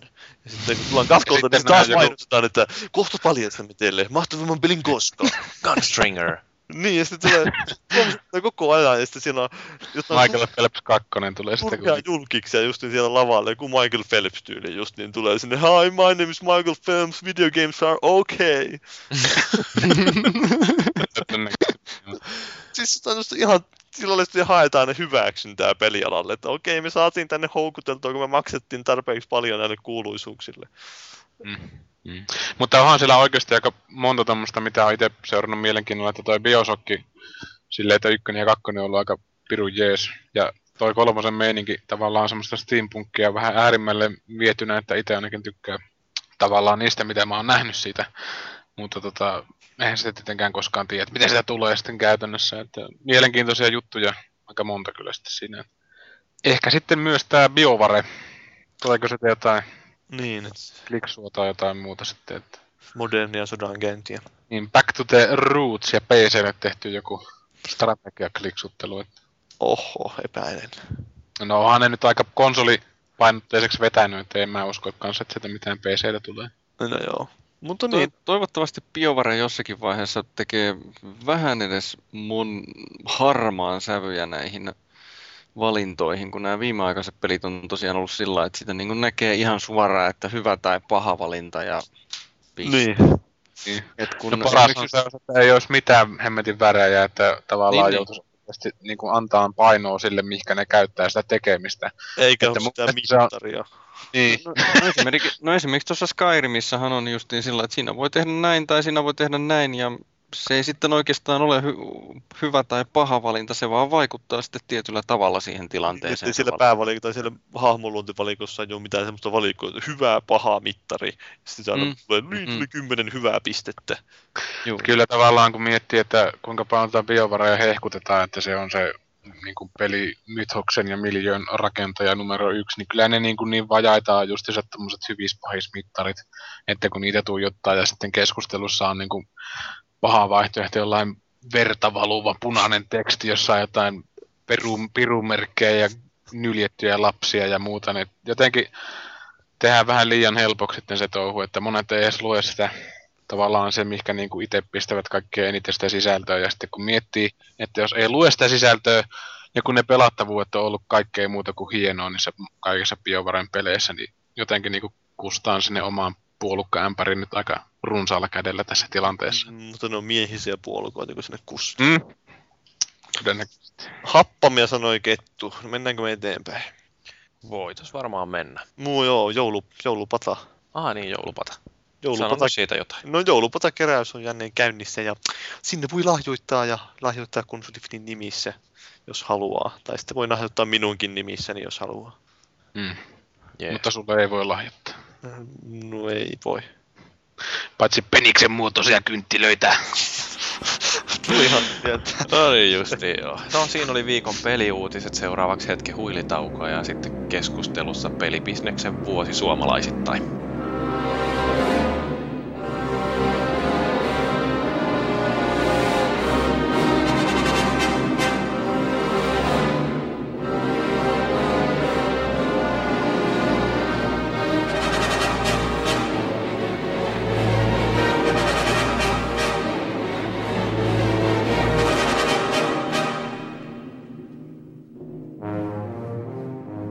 Viikon keskustelun aiheena meillä tänään tosiaan on tämä pelibusiness suomalaisin silmälasein katsottuna.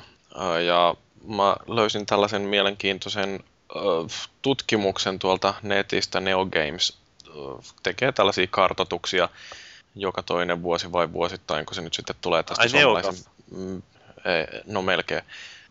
Niin tästä suomalaisen pelibisneksen tilasta ja, ja tota, mielenkiintoista triviaa. Kuka osaa arvata, kuinka monta pelialan firmaa Suomesta löytyi vuoden 2010 lopussa? Minä lähden tämmöisellä konservatiivisella arviolla, että 3252. Aika hyvä.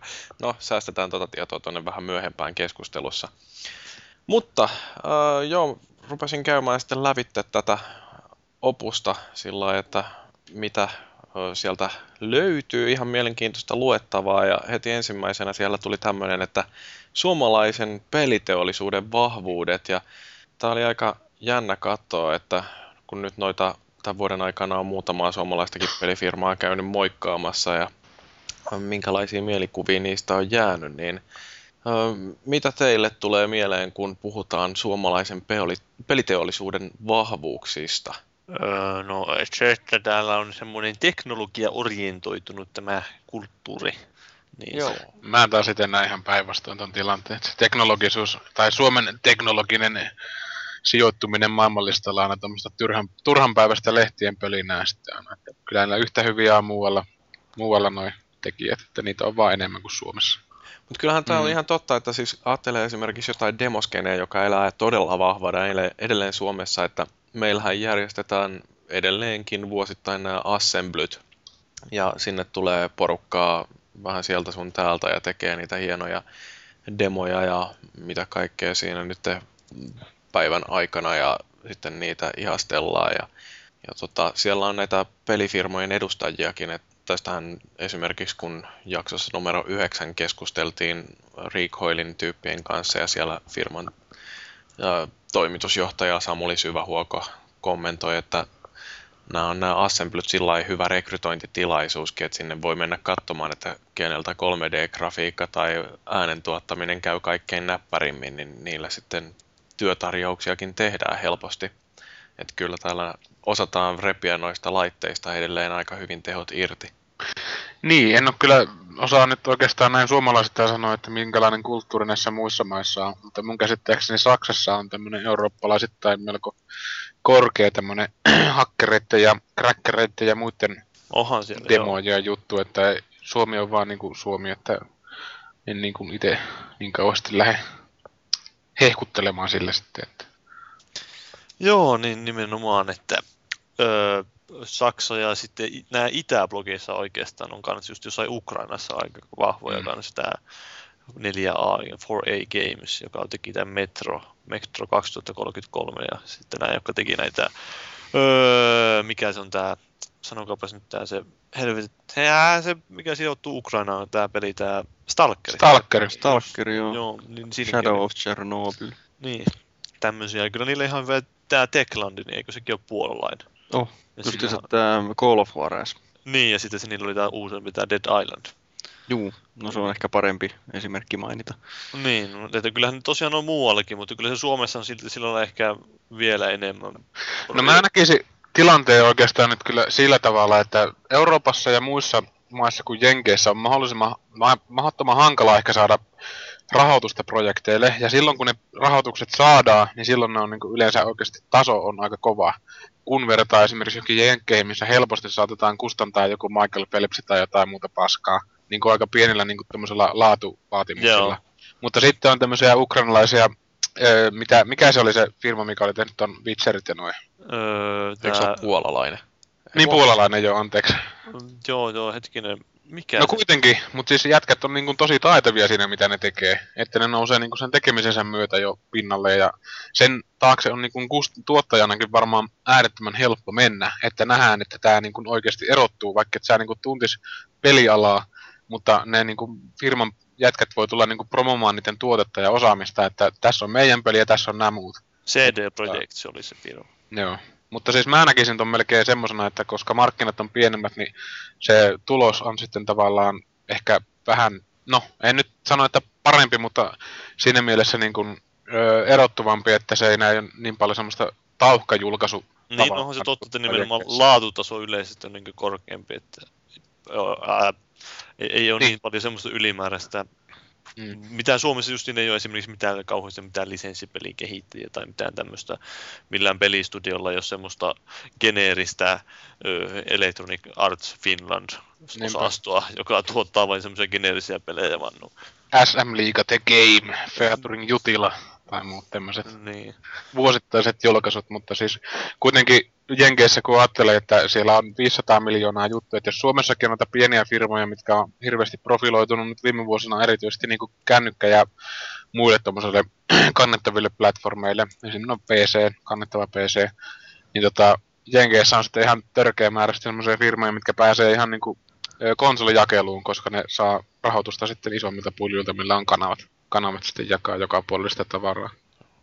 No sitten jos palataan vielä näihin vahvuuksiin, niin sitten toinen tämmöinen, mikä löytyi myöskin havaittiin, että suomalaisilla pelifirmoilla niin on tahto ja kyky innovoida. Minä vihaan tuota sanaa innovoida, jumalauta. Mä luulen, että se on, se on varmaan yksi pak, tietynlainen talouden sanelema pakko olla innovatiivinen, että kun et jos haluaa pärjätä kovassa kilpailussa, niin pitäisi olla joku, joku erottuva hyvä peliidea siellä justiinsa. Et jollakin tavalla niin se sitten sanoisin, että se ajaa hyvin, hyvin sitten mieluummin innovoivaan, kun ei välttämättä ole rahaa alkaa tekemään Call of Duty-kopiota. Niinpä. Siinä tarvii olla oikeasti sitä juttua, että niin kuin saada se rahoitus sitten siellä, pienikin rahoitus, ja erottua sille omalla jutulla siitä. Niin ja siis Mm. siinä on tämä, että eihän se välttämättä tarkoita, että kaikkien pelien tarvitsisi olla sillä äh, jotenkin massiivisesti uudistavia. Et miettii jotain Petri Purhoa ja Crayon Physics Deluxea, joka on ihan vain yksinkertaisesti sitä, että piirrellään kuvioita paperille ja ne muuttuu fyysisiksi äh, kappaleiksi, jotka sitten elää niin kuin fysiikan lakien mukaan. Et tota, mm, siis tällaisia tosi pieniä ideoita, joita voidaan sitten kehittää eteenpäin. Ja, ja kyllähän meillä tulee oikeasti sellaisia aika hulvattomia ajatuksia, niin kuin joku porrasturvat. Et Mm, niin. Tönästään tyyppi rappusista ja katsotaan montako luuta murtuu. Ja sitten siitä tehdään ilmavevy-versio. niin, mutta onhan on aika herkullisia kyllä tommoset oivallukset, että joskus kun tulee semmosia, en nyt osaa sanoa ulkoa, että missä on viimeksi ajatellut, että ei miksei tämmöistäkään peliä aikaisemmin tullut, että tämähän on ihan loistava, loistava juttu. No Shadow Cities, mikä tuossa listassa meillä onkin, että toi, sehän sai tulla New York Timesissa vai missä aika kovan tommosen promo, promo, mikä vittu, puhelin, niin tota promo-pätkän sitten siinä, että öö, mitä tää kirjoitti tää Jantteri, että I have seen the future of the mobile gaming industry tai jotain tuommoista systeemiä, että siis It's now. it's in Finland. Mm. Ei, mutta kyllä siis oikeasti jo Shadow Cities miettii, niin yhdistetään massiivi ö, multiplayer online roolipeli ö, ja sitten tällainen paikkatietopohjainen pelaaminen ja pistetään siihen jotain velhoutta ja muuta tällaista, niin kyllähän se on kiehtova konsepti ja se itse pelikin on suhteellisen toimiva. Niin, ja mä tossa nyt sitten kattelin vähän enemmän niitä menuja ja kaikkea muuta, että siellä hirveästi on kyllä tullut tämmöistä sosiaalisen median sitomista, että joka suuntaan, kun saa levelin esimerkiksi siinä, niin sano, voi niinku Twitteriin logata ja niinku ilmoittaa sitä kaikille ihmisille, että minäpä sain Shadow Citysissä leveli, että mene sinä kotiin ja pelaa sitä jotain muuta peliä. Mutta siis kuitenkin tollasta, että siis en ole itse niinku törmännyt tommoseen GPS-pohjaiseen juttuun, ja siis se juttu on just siinä, että sä pystyt niinku kävelemään siinä kadulla ja tulee mahdollisesti niitä muita ihmisiä vastaan, mutta jos asuu tämmöisessä peräkylässä, niin eipä tule paljon ketään vastaan oikeastikaan edes kadulla, että puhelimeen katsomattakaan. Mutta se oli mun mielestä tosi innovatiivinen, että ei ole tullut vastaan kyllä aikaisemmin. Harmi vaan, että se tuntuu vähän niin kuin hukkuneen oikeastaan tonne massan sekaan, että ei se kauhean niin kuin semmoinen houkuttelevan näköinen semmoinen musta ruutu sitten välttämättä ole, missä vähän jotain karttoja menee ja muuta. Mm. Ja sitten on tämä Virtual Air Guitar Company, joka on nämä Kung Fu Live ja Kung Fu High Impact, mikä se nyt onkaan, niin on nämä tehnyt, niin kyllähän siinäkin on mielenkiintoinen idea, että mm, yhdistetään jotain tuollaista kameran eessä potkimista sarjakuvia ja tehdään siitä sellainen hauska. Et tota, no, onhan näitä tietysti kamerapelejä tehty aikaisemminkin, mutta se, että taas viedään tätä ajatusta jotenkin eteenpäin. Niin, kuinka moni jenkkifirma pystyisi tehdä tämmöisen kung fu peli ilman, että ne pelkäisi jotain oikeusjuttuja siitä, kun on potkittu kaikki Ming-dynastian vaasit kumoon kotona tai muuta sitten, että ehkä nyt tässä voisi tavallaan miettiä sitä kulttuuria, mistä nämä pelit ponnistaa, että kun justiinsa on ollut sitä suomalaisen koulutuksen mukaan kauhean uskomatonta tasoa ja sitä on Jenkissä sitten ihmetelty, että kuinka täällä kaikki on niin hienoa ja parasta ja miksi muu maailma on niin persestä verrattuna suomalaisiin lapsiin ja tämmöistä, että ehkä se on helpommin niin tehdä tommonen peli, missä niin kuin tästäkin epätodennäköisestä vinkkelistä, että varotaan niitä oikeusjuttuja tai jotain tommosia Mm. muita systeemeitä siinä, että, että, että niin, semmoista. Niin, ja siis no, joku Trials HD, niin en mä tiedä, voiko sitä sanoa, että se on hirveän innovatiivinen, mutta kyllä sekin on taas sellainen juttu, mitä ei kauhean moni ole aikaisemmin tehnyt. Että sitten tulee joku Joe Danger, joka yrittää vähän samantyyppistä, niin Joo, mutta sekin siinä trialsissa, että se toimii kuin junan vessa, että riittää periaatteessa, että on niin kuin hyvä tommonen idea. Sekin, mikähän se oli se, no en muista sitä selainpeliä miljoona vuotta. Elastomania.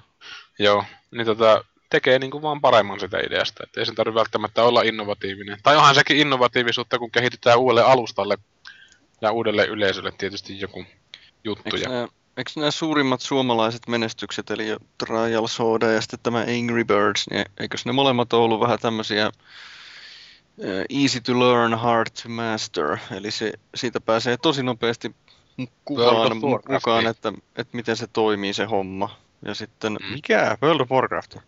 Joo, sehän on niiden mantra ollut, että hyppää mukaan, se on helppoa kuin lapsen tekoa, mutta lapsen Niin. kasvattaminen on helvettiä. No, niin. Kyllä. Et, eikö tämä ole ollut aika monella se varmaan se, mitä luulisi, luulis, että aika monet pelintekijät me, metsästää juuri sellaista konseptia, että se jos het, helppo tarttua siihen, mutta sitten siinä on riittävästi kuitenkin syvyyttä, että sitä jaksaa vääntää. Niin, toisin sanoen pitkäikäisyyttä, että jaksaa sitä mm. sisältöä sitten sinne kaivaa. Kyllähän se on hemmetin hyvä peli ja silleen, että varmasti saisi saman verran huomiota, jos olisi jonkun muun maan firman tekemä. Että on aina miellyttävää nähdä noita listauksia sitten kuitenkin, kun löytyy tuommoisia kotimaisia tekijöitä. Vaikka niin kuin en silleen hirveästi tänne kotimaahan päin kumarakkaan, niin No niin, kiva nähdä. Nyt tuli justiin julkistus tuota tuo Geoff Keighley sanoi Twitterissä, että Epic paljastaa uuden pelisarjan tuolla VGAssa. Mutta No joo, niin. Jatkakaa. Jännitystä. No joo, edelleen näitä vahvuuksia, vahvuus numero kolme kautta viisi, niin vakaa yhteiskunta ja hyvä koulutus. No tuosta koulutusta justiin sivuuttiin, että Niin no Mursu siitä sanokin joo. Ja kyllähän se pitää Joo. paikkansa, että meillä on kuitenkin ilmainen koulutus mukaan lukien ihan yliopistotaso. Niin. joo. Se pitäisi melkein itse nähdä noin jenkkien kuvio, että kyllähän niin tämmöiset raportit on aika raadollista luettavaa, mitä siellä niin kuin sanotaan, mutta mun mielestä siinä ei kuitenkaan ole mitään merkitystä sen nähden, että etteikö sieltä valmistus niitä tekijöitä, tekijöitä sitten, jotka tekee, että ehkä nämä tämmöiset suomalaiset tekijät kuitenkin on semmoisia harrastajia, mitkä on lähtenyt sitten tähän alaan, mitä on nyt ehkä nyt keksitty ruveta niin kuin rahoittamaan viime vuosina, varsinkin tämän Rovion vanavedessä, että kaikkihan sinne varsinkin nämä Neo, Neo Games, vai mikä se oli se suomalainen mesta, mikä listasi näitä, niin katselin niitä pelifirmoja, niin valtaosa tekee jotain mobiilitauhkaa sitten siinä, että ehkä ne yrittää uutta mob, tota, Angry Birdsia niin kuin lotota vähän sieltä, että saa sitten. Tai nämä rahoittajat lottoo uutta Angry Birdsia, eihän ne firmat tietenkään. No kyllähän täällä siis miettii nyt justiin, että minkälaisia pelejä täällä on myöskin tehty, niin Supercell ja se niitten tää... uh, Mikä Gunstringer. Ei Gunstringer, herra Gunshine. jumala. Joo, niin, Gunstringer soimaan päähän. kyllä. Niin, siis Supercellihän oli justiin sellainen firma, että se tunnetaan paremmin Piilaaksossa kuin Suomessa. No. Ja ne on saanut hirveästi riskirahaa nostettua just sillä, että niillä on se teknologiaosaaminen tosi korkealla tasolla ja ne on tehnyt sellaisen pelimoottorin, joka on helposti laajennettavissa sitten, että ne tosiaan kun suunnittelee sitä pelin sisältöä eteenpäin, niin siinä ei tarvi olla mikään ö, insinööri, että pystyy lisäämään sinne assetteja ja tekemään uusia karttoja. Ja onhan se tietysti nyt tämä Rovion systeemi varsinkin, niin piru hyvä juttu niin kuin muille firmoille, että ne pystyy niin kuin rajoja yli kurkottelemaan ja kysymään niitä julkaisukanavia, että olisiko tämä Chillingot ja muut popcapit, niin aivan varmasti voi tarttua aika monenkin suomalaiseen tämmöiseen tekijään, mutta se on sitten eri asia, että haluuko ne sitten lähteä niihin isoihin, isoihin kelkkoihin, että tämä Rovio, eikö se just vastikään ollut sitä uutisjuttu, että se oli kieltäytynyt tästä jonkun Zyngan vai mikä tämä oli tämä Facebook-vaikuttaja, Joo. mikä halusi tätä Angry Birdsia ostaa, ja sitten oli kattonut ilmeisesti jonkinlaisia raportteja siitä, että tämä tekijä on vähän semmoinen tulosvastuullinen siinä mielessä, että niillä ei paljon anneta löysää liekaa, että niillä tehdään mitä sanotaan, että se on semmoinen hierarkinen firma, ja se ei sitten Rovion tähän tämmöiseen toimintamalliin ilmeisesti istunut yhtään, että Niin kaksi ja puoli, mutta joku, vähän reilu kaksi miljardia se tarjous vissiin oli, mutta se, sekin, että ei se nyt tietenkään välttämättä ollut, että saatte kaksi ja puoli miljardia kylmää rahaa, vaan että siinä oli just jotain osakkeita ja tämmöistä. Että, todennäköisesti jotain. että, Mutta onhan toi kuitenkin varmaan, eikö se ole joku Facebookin isoin? onhan se joo, sekä justiin Farmville ja mitä kaikkea paskaa niillä ne on, niin ne on kaikki chynga. Joo. Ei silleen ihmety, ihmetytä, että ne olisi voinut vaikka kaivaa sen verran rahaa taskusta, että kun kasvaa brändi, vaikka mä en koskaan sitä Angry Birdsin viehätystä itse tajunnut, että... Mutta mikä ehtii hypätä junaan. Niin, totta kai ja totta kai, ja itsestähän se on vaan kiinni, että en ole vielä lintujen läiskinnä hienoutta, hienoutta tajunnut. Että... Okei, listassa eteenpäin. Sitten täältä löytyy tämmöinen kuin vahva peliharrastuskulttuuri. Eli pelaaminen on Suomessa sosiaalisesti hyväksyttävää. Onko se sosiaalisesti hyväksyttävää? Tuli ihan sama mieleen. Siis joka paikassa, kun mä suurin piirtein, lukuun ottamatta oman Xbox-klaanin tapaamisia, niin kyllä mä lähestulkoon joka paikassa aina vähän varon ennen kuin sanoo, että harrastaa pelaamista. Koska yleensä sieltä ihan oikeasti joka porukasta löytyy sellainen, joka, sitten suhtautuu ihan toisella tavalla ja pitää olla typeränä ja lapsena Niin kyllä joku, tyyli joku NR ja tämmönen ehkä, mutta heti sitten jos sä rupeat sanomaan tyylin, että okei, okay, Roolipelejä. Niin, niin just jota mä pelaan World of Warcraftia, niin sitten varmasti kaikki porukka katsoo heti kirjoittaa, onko se joku vitu larppa ja häh? Mm, Siellä oli aika paljon tuolla Tampereen metropolitassa, kun vietti tätä muutaman vuoden tuossa ja kuppiloissa pyöriä ihmisiin sitten sillä törmäili ja tämmöistä, niin siellä oli aika paljon sitten tämmöistä pelaajaporukkaa kuitenkin, mitkä sitten puhuu niin kuin pelipeleistä sitten yllättäen niin kuin ihan julki, vähän niin kuin kaapista tuli se asian kanssa. Mutta siis tota, sitten oli myös semmoista jengiä, mitkä niin oikeasti alkoi niin jotain vöy- vöyhöttää siinä, mutta sitten kun alkoi niin kyseenalaistamaan niiden mielipidettä, että huuatko sä nyt vaan huutamisen takia, vai onko sulla jotain asiaa, niin heillä ei nyt mitään asiaa ollut ja itse pelasivat jotain NRiä tai kolimakreita tai tuommoista. Tuommoista sitten. Ja sitten kun alkoi itse niiden pelejä haukkumaan, että vittu se NR on satana aina samaa paskaa ja menee omaa huonouteesta tai jotain muuta tämmöistä sitten huutamaan siinä, niin samanlaista se oli niillä se itseensä meneminen siinä, että jos on tämmöinen tilanne, että naapuripöydässä aletaan huutelemaan, että pelaatteko te jotain roolipelejä tai muuta. Että tota, kyllä mä uskoisin, että pelaamiskulttuuri on kuitenkin aika laajaa. Niin ja siis toikin voi olla tietyssä ikäryhmässä, niin ehkä korostuu se, että siellä ne, jotka on vähän reilu kaksikymppisiä ja on tottunut kattelemaan jo joskus yläaste lukioikäisenä sitä, että kun on niitä nörttikavereita, jotka harrastaa jotain videopelejä ja nyt sitten kun ollaan itse jo aikuisia ja yli kaksikymppisiä, niin nyt sitten voi helposti ruveta sillä lailla dumaamaan kaikki, jotka edelleen harrastaa videopelejä, mutta sitten nyt kun mäkin kohta 40 täytän, niin ei meillä niin kuin töissä, niin siellä ö, kaikki tietää, että mä oon kova videopeliharrastaja ja ää, Nauraa kukaan, sulle ei, kukaan ei pidä sitä mitenkään ihmeellisenä, että se nyt tietysti vaikuttaa, Mm. että mä saan muutenkin työni, niin mm, se on vaan yksi osa sitä, mitä mä teen. Et ei se, niin kuin, se ei ole enää sillä niin kohahduta kenenkään kulmakarvoja, että Niinpä. että Jyri on se tyyppi, joka pelaa videopelejä, koska siellä on muitakin, jotka harrastaa asiaa. Ehkä muut ei ole niin suuna ja päänä siitä koko ajan, mutta niin. Sitten välillähän tulee kuitenkin sitten näitä ääritapauksia, että no niitä tulee aika useasti, että esimerkiksi joku World of Warcraft tai tommoset, mitkä vie sitten nämä pelaajat ihan mennessään, mutta se on sitten mun mielestä ihmiskohtaista tai jotain kasvatuksen vajetta tai jotain muuta siitä, että ei niinku työt onnistu ja tippuu avioliitosta ja mitä muuta tapahtuukaan sitten jonkun pelin takia. Siinä, siinä tapauksessa kyllä mä niinku ymmärrän sen paheksuneen ja tommoseen. Tietysti eihän se hyvää tee tällaiselle yleiselle pelaamisen kulttuurille, että jos joku sitten tämmöistä touhua sitten. Joo. Sitten viimeisenä iteminä täällä listalla on tämä yhtiöiden välinen yhteistyö.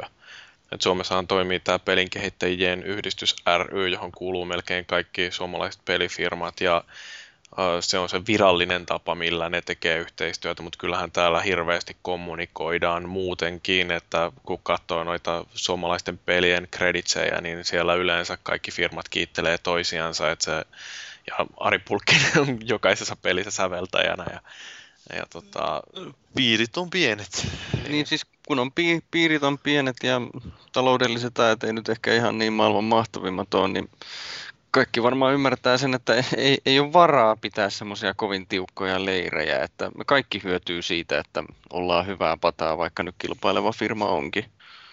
Ja onhan siinä sekin aspekti, että pelkästään sosiaalinen kanssakäyminen samanhenkisten ihmisten kanssa on aina semmoinen sielua voiteleva tapahtuma, että ihan niin kuin ystävyyssuhteet, ettei se välttämättä tarvi olla niin, kuin niin kylmää yhteistyötä, että se voi olla ajatusten, ajatusten heittelyä jonkun oluen ääressä tai muuta sitten, että kuitenkin saman asian parissa niin, niin sanotusti eletään. Eikä se Niin. nyt jen, jossain jenkeissä käynyt välttämättä niin, tai mä nyt tietenkään osaa sanoa täydellisesti tiedä, että kuinka, minkälaista kanssakäymistä niillä on, mutta onhan niilläkin aina nämä kokoontumisessa Game Developers Conference ja kaikki tämmöiset, ja sitten jostain Naughty Dogin Unchartedin lopputekstejä katsoo, niin sielläkin kiitetään aika paljon porukkaa eri pelistudioita ja niin poispäin. Että. Joo, ja siis, no siis justiin Uncharted 3 lopputeksteissä, niin oliko siellä kiitoksia, niin kuin, no tietysti Sonyn studiot nyt kiittelee toisiansa, mutta sitten muistaakseni siellä oli Bungie vielä. Kakkosessa oli ainakin Bungie, että sinne oli lähinnä, että just tuosta matchmaking-systeemistä ja tämmöisestä. Joo, että kyllä, niin, no Japanissa on erilainen kulttuuri, että siellä pelitalot ei juttele toistensa kanssa ja siellä tehdään omassa piirissä. Ja kyllähän se nyt näkeekin, että ne pelit alkaa olla niin sisäsiittoisia, että en mä tiedä välittääkö japanilaiset itsekään niistä enää. Että se semmoinen avoin kommunikaatio ja yhdessä kehittäminen, niin kyllähän se on varmasti auttanut länsimaisia pelitaloja menemään ohi japanilaisista. On sieltä toisaalta sitten tulee Japanista semmoista, kun tehdään sitä omaa juttua, niin kuin tämä From Software on tehnyt näitä Dark Souls ja Demon Souls, niin mm. siellä ei jos kukaan tullut sanomaan, että ei tämä kyllä nyt oikein ole käyttäjäystävällistä tällainen, että me tehdään nyt tämmöinen omaa peli täältä perkele. Mm. Tuohan se ihan erilainen tommonen liike, li, liiketalouskulttuuri Japanissa, että katsoo dokumentteja tai mitä tahansa, mitkä kuvaa sitten tätä talouselämää siellä, että siellä on niin kova tämä hierarkinen rakenne niissä paikoissa, että vaikka on tämmöisiä sudia ja kojimoita ja muita rockstar-tyyppejä, niin ne on tavallaan vaan sen pelitalon franchise tavallaan se koko tyyppi. Että kyllä se sisäisesti on niin kuin hirveän hierarkista porukkaa, että tyyppi, joka tekee työttyä hommaa, niin tekee pelkästään sitä hommaa siellä.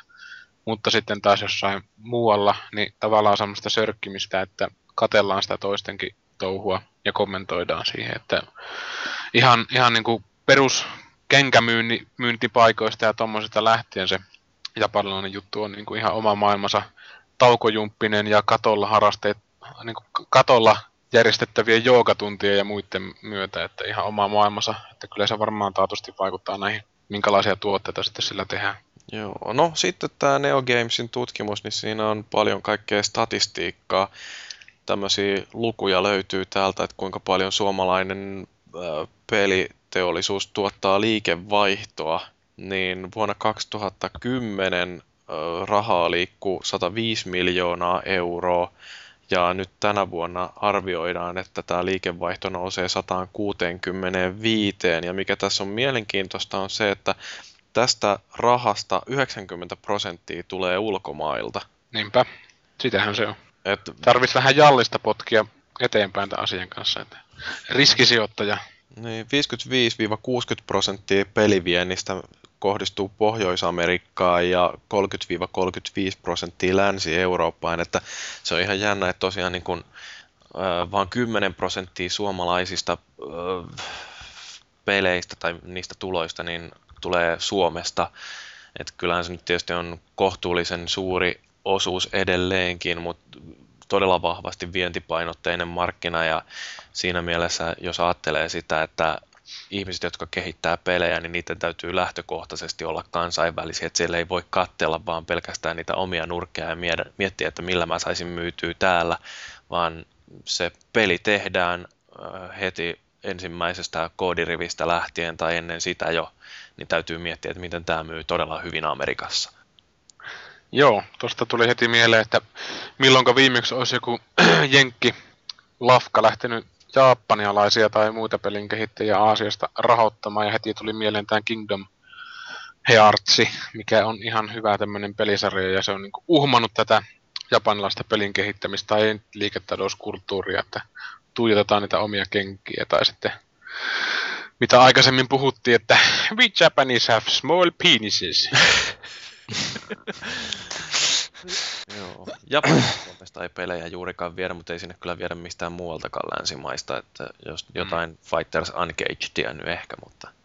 Toisaalta Suomella on melko hyvä niin kuin, tilanne oikeastaan iskeä jokin Japanin maille, koska yllättävästi on niin kuin, kuullut ja katsellut ja havainnut tätä tilannetta, että Suomi on melko haluttu ja tämmöinen eksoottinen maa. Osittain nyt ehkä muumit ja kaikki tämmöiset, mitä sinne niin kuin, tungetaan, niin on niin kuin, semmoista, ne tavallaan kuvailee semmoisen ydinperheen japanilaiselle nämä muumitkin, mitkä tekee niin kuin ihan järjetöntä krediittiä, että tänne tehdään sitten semmoisia jotain pyhiinvaelluksia johonkin talvimaisemiin tai muuta sitten.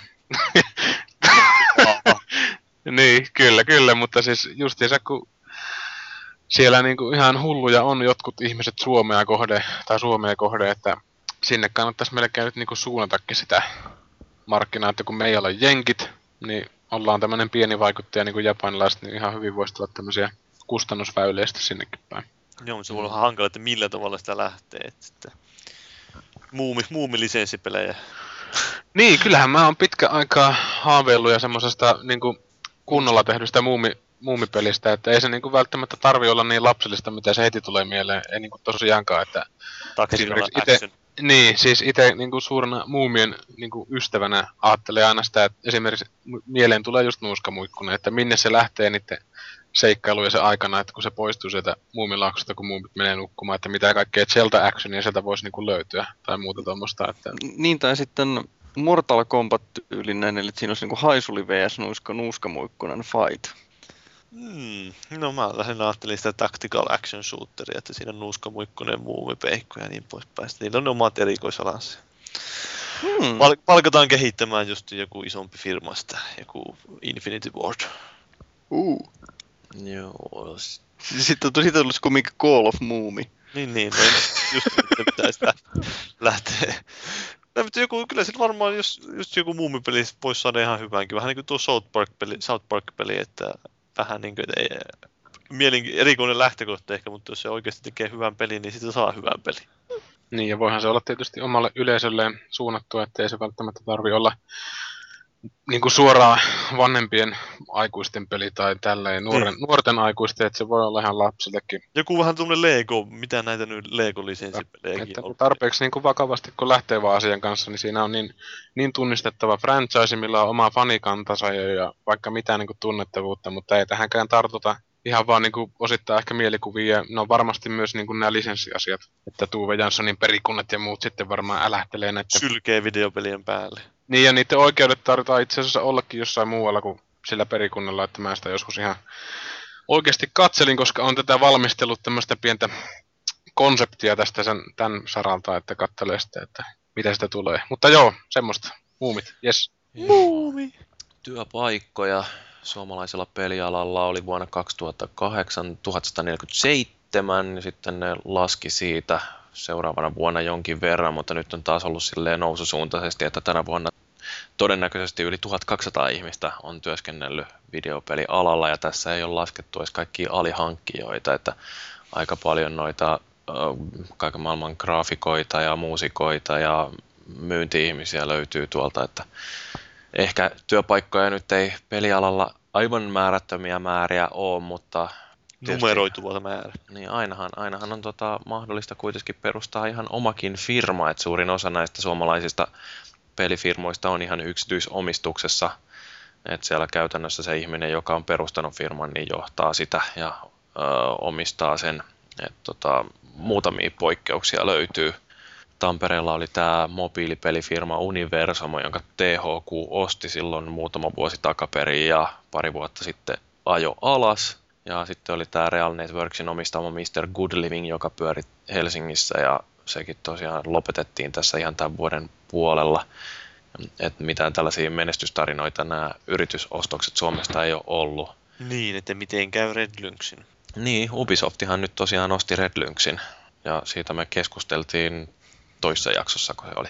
Jotain suurin piirtein sinne päin. Joo, mutta ei siis toisaalta Red Lynx on sillä lailla, vahva kehittäjä, että niillä on kuitenkin hyviä omia IPitä ja niillä on hyvä teknologiaosaaminen, ne on multiplatform-kehittäjiä, ää, ymmärtää kaikki nämä alustat ja tuntee jonkin verran jopa mobiilipuolta, että niillä on edellytykset kyllä jatkaa todella vahvana kehittäjänä edelleenkin. Ja nyt kun niillä on Ubisoftin tuki takana, niin ne voi tehdä ihan oikeasti jonkun multiplatform-julkaisun, niin ei sitä tiedä. Siellä voi Eikös olla... toi Red Lynx tehnyt sen Thousand Heroes? Joo.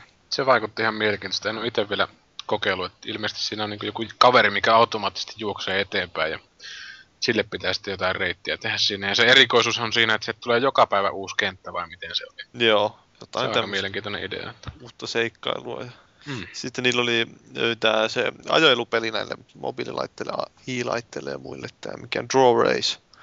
Siinä oli Niin, tämä oli- asynkronoinen monin peli, joka on ollut siinä se valloittava ominaisuus. Eli sä pystyt niinku pela- ajaa monin pelejä sillä, että te ajatte niinku erikseen, piirrätte ne it, Mm. ajoreitit niille. Ja Onko sehän- Alan Wake ainoa tämmöinen suomalainen peli, joka on niin sanotusti tämmöinen Retail. niin, tämmöinen retail, joka on nykyisille konsoleille tai miksei vaikka PClle ihan justiin oikea pelipaketti, menet kauppaan, siinä on MV3 ja siinä on Alan Wake. On- Tämä Max Payne tietysti Niin, Niin. niin, mutta siis se on, se on sama Mut firma Remedy- edelleen. Remedy on oikeastaan ainoa tollanen. No Bugbear. Kung Fu High Impact ja, Niin se Flat- Ridge- ja? Ridge Racer. Flat outit. Flat Out, niin just. Ja Ridge Racer uusi, joka tulee ensi vuonna, jota pitäisi mennä testaamaan ensi viikolla. Okei, okay. no niin. Eli, eli on niitä, kun kumminkin on. Sitten No, on joo. niitä jotenkin, kyllähän Trineestäkin tulee Trineestä, niin Suomessa ja Euroopassa vissiin, niin tämä levyversio ihan kauppoihin. Hmm. Joo, mutta ei ne mitään siis silleen mega julkistuksia ole, että ei ne varmaan 60 pelejä muut ole kuin tosiaan Alan Wake ja sitten toi Ridge Racer. Niin, Joo, mutta tämä on niin kuin mielenkiintoista, kun miettii näitä, että äh, kun suomalaisia firmoja on jonkin verran osteltu, niin amerikkalaisissa pelipodcasteissa on vähän leikitelty sillä ajatuksella, että Sony yrittäisi shoppailla jotain firmoja, kun niillä on kuitenkin vahva first party kehitys ja ne on ostanut pikkufirmoja äh, nyt viimeksi ton, mikä tämä on tämä Slime ja Infamousin tekijä, niin Sucker Punch. niin, eikö Sony ostanut ne justiin? Ja mitäs Joo, ne muita? taisi ostaa. Niin, että tota, ö, Sonylla on paljon rahaa selvästi kukkarossa käyttää tohon noin. Ja, No kyllä ihmekään, kun vitaa muistikodit maksaa.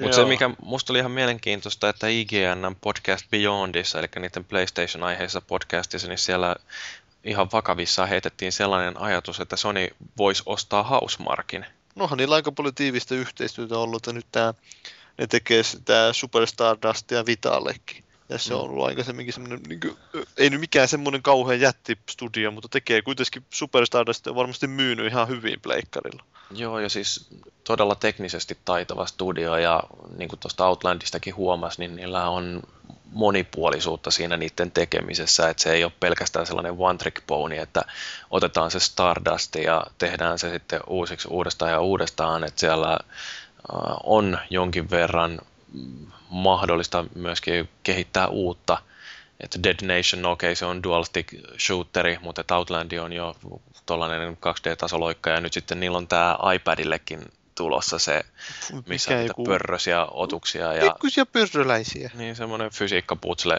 mitä ne on kehittänyt, ja mä oon nähnyt siitä jotain videopätkiä, niin vaikuttaa ihan mielenkiintoiselta, että semmoinen vähän niin kuin cut the rope, mutta ehkä vähän haastavampi. Katten rope on hyvä. Suosittelen ostamaan. Mutta tosiaan, mä uskon, että nyt justiin voi olla, että taas tämä Rovio-ilmiö, eli Angry Birds on niin suosittu, niin se on vetänyt taas mielenkiintoa niin Suomeen kohtaan, niin mä uskon, että se oli osaltaan vaikuttamassa jo siihen, että Red Lynx ostettiin, tai Ubisoft osti Red Lynxin, niin mä uskoisin, että siinä vo- voi olla, että siinä tulee vähän tämmöistä efektiä, että kysellään justiin ulkomailta entistä enemmän tulee ostotarjouksia, mutta sitten taas eri asia, että haluaako suomalaiset myyä itseä. Niin, ei välttämättä siinä on hyvät ja huonot puolensa.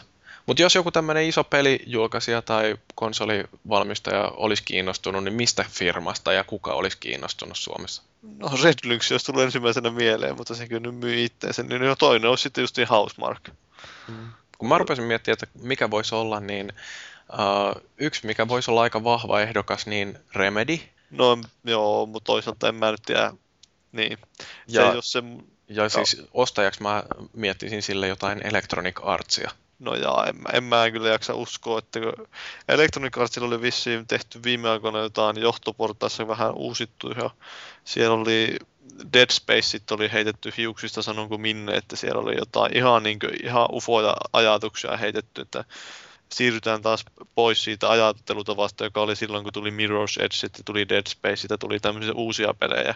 Nyt siellä ollaan enemmän taas tähän tiukemman tahtin ajattelumalliin siirtymässä vissiin, että lähdettäisiin apinoimaan vähän Activisionia. Hyödynnetään maksimiin nämä franchiseit, että siellä olisi tulossa tyylin Dead Spaceista jotain Dead Space, Dead Space 3, ja sitten olisi joku Dead Space simulaattori ja Dead Space co-op-peli ja mitään kaikkea. No Assassin's Creedillehän se nyt on jo tapahtunut, että Assassin's Creed 2 jälkeen on tullut tosiaan, mitä kaikkea on tullut, jo, jo kaksi Brotherhood peliä. ja Revelations. Niin, mutta justi, niin justi, eli sitä se yhtä ja samaa trilogiaa on nyt jo jatkettu Mutta pointti oli, kahdella lähi, väliosilla. pointti oli nimenomaan se, että Remedia ei tunneta todellakaan semmoisesta tyylistä, Mm. Mm. että ne tekisi paljon pelejä. Ne tekee niinku tosi harvoin pelejä. No siis toinen vaihtoehto olisi tietysti se, että tämä EA Partners-programmi, niin että sitä jotenkin hyödynnettäisiin, mutta No, sit, no joo, se periaatteessa voisi olla, mutta En mä, mä tiedä, Niin, mikä- EA:n suhteen varmaan vaikuttanut aika paljon toi Star Wars. Onlinen, eikö se EA:n peli ollut? onhan se ja Että se on varmaan syönyt niin perkeleesti rahoja, että täytyy olla vähän turvallinen noiden pelivalintojen kanssa, että mieluummin rahastetaan tunnetuilla IPillä, kun lähdetään sitten kehittämään mitään uutta. Mutta siihen, mitä tulee, että minkälaista firmaa voisi niin kuin Suomesta ostaa, niin mä en usko, että siinä ostamisessa on samanlaisia ongelmia kuin esimerkiksi Jenkeissä, että siellä on työntekijöitä paljon. Suomessa on vähän työntekijöitä ja todennäköisesti myyntikynnys on matalampi, koska lomautuksia ei välttämättä tule niin kuin, tapahtumaan. Mm. Että ne on kaikki tavallaan helppo pitää sitten tavallaan sen firman palveluksessa ja niille löytyy kuitenkin tehtävä, mikä on tärkeä, kun jossain Jenkeissä on niin kuin, no, kuinkahan paljon sillä keskimäärin, jos talo, pelitalossa porukkaa, että aika paljon enemmän varmaan kuin suomalaisissa pelitaloissa. Että. Juu, ja siis se, että nämä ö, osat, mitä yleensä on julkaisijoiden hanskattavissa, eli markkinointi, myynti, jakelu, kaikki tämmöiset, niin Suomessa ei ole sitä toimintaa juurikaan. Että ö, siinä mielessä, jos täältä ostaisi jonkun pelistudion, niin se olisi sitten puhtaasti pelistudio, joka keskittyisi pelkästään siihen pelin tekemiseen. Ja mm. tälle studiolle itsellensä olisi etua siitä, että niiden ei tarvitsisi miettiä kaikkia rahoitusasioita. Ettei, Tai jakelua niin, että tekisi vaan sitä, minkä parhaiten osaa. todennäköisesti. Että siinä on tietysti varmaan vaan paineet aika kovat, että kun No ehkä nyt varmaan tämä Angry Birdsin vanavedessä, mä en nyt tiedä, sanooko ne suoraan niin kuin sopimuksessa, että jos teette meille Angry Birdsin, niin olette hyviä jätkiä, että jos te tee, niin me myydään teidät Ruotsiin tai jotain muuta sitten siinä. Mutta yksi tämmöinen, mikä on myös mielenkiintoista tässä suomalaisessa peliteollisuudessa, että meillä, niin kuin Fellukin jo tuosta vähän puhuu, että me ei tehdä sellaisia ää, pakettipelejä täällä juurikaan, että se on enemmän tuollaista downloadable ja sitten erityisen paljon just tätä mobiilipeliä. Että meillähän niin kuin iOS-kehitys tai yleensä, no kyllä se käytännössä oikeastaan on just niin kuin iPhoneille, niin sitä harrastetaan nykyään paljon, että meillähän se lähti siitä, että kun oli Nokia, niin sitten tehtiin paljon jotain Java-kikkareita. Ja Ja- N-Gageille tehtiin hyviä pelejä. No, Red Lynx teki Pathway to Glory. Niin, varmaan kaikkein kalleimman tuon mobiilipelin koskaan, eli Pathway to Glory, jota mulla on hieno Pathway to Glory T-paita, mä oon ostanut sen joskus silloin aikoinaan, kun olin Nokialla hommissa, mutta, mutta tota noin, niin, juu, maksoin siitä oikein varmaan 15 euroa tai jotain, tai kympi. Mutta niin, niin, niin tämä Nokian vaikutus varmaan näkyy edelleen siinä, että täällä on kiinnostusta noihin mobiilikehitysjuttuihin. No, Että, ol- olisiko tuli vain mieleen tämmöinen, että olisiko nyt mitenkään mahdollista, että kun Nokia ja Microsoft ne on vähän kimpassa tuon kännykkäpuolen kautta, niin olisiko se mahdollista, että jotenkin sieltä kautta tulisi jollekin firmalle mahdollisuus just niin Windows, Windows Phoneille tehdä jotain niin semmoista oikein niin kuin, eksklusiivista peliä tai sisältöä. Eikö tuolla Nokialla ole joku luurimalle, missä tämä Angry Birds on niinku vakiona? Jossain Kiinassa tai jossain tällaista. Että ne valmistaa semmoista halpispuhelinta, missä on tavallaan Angry Birds mukana. Kyllä niillä voi olla joo.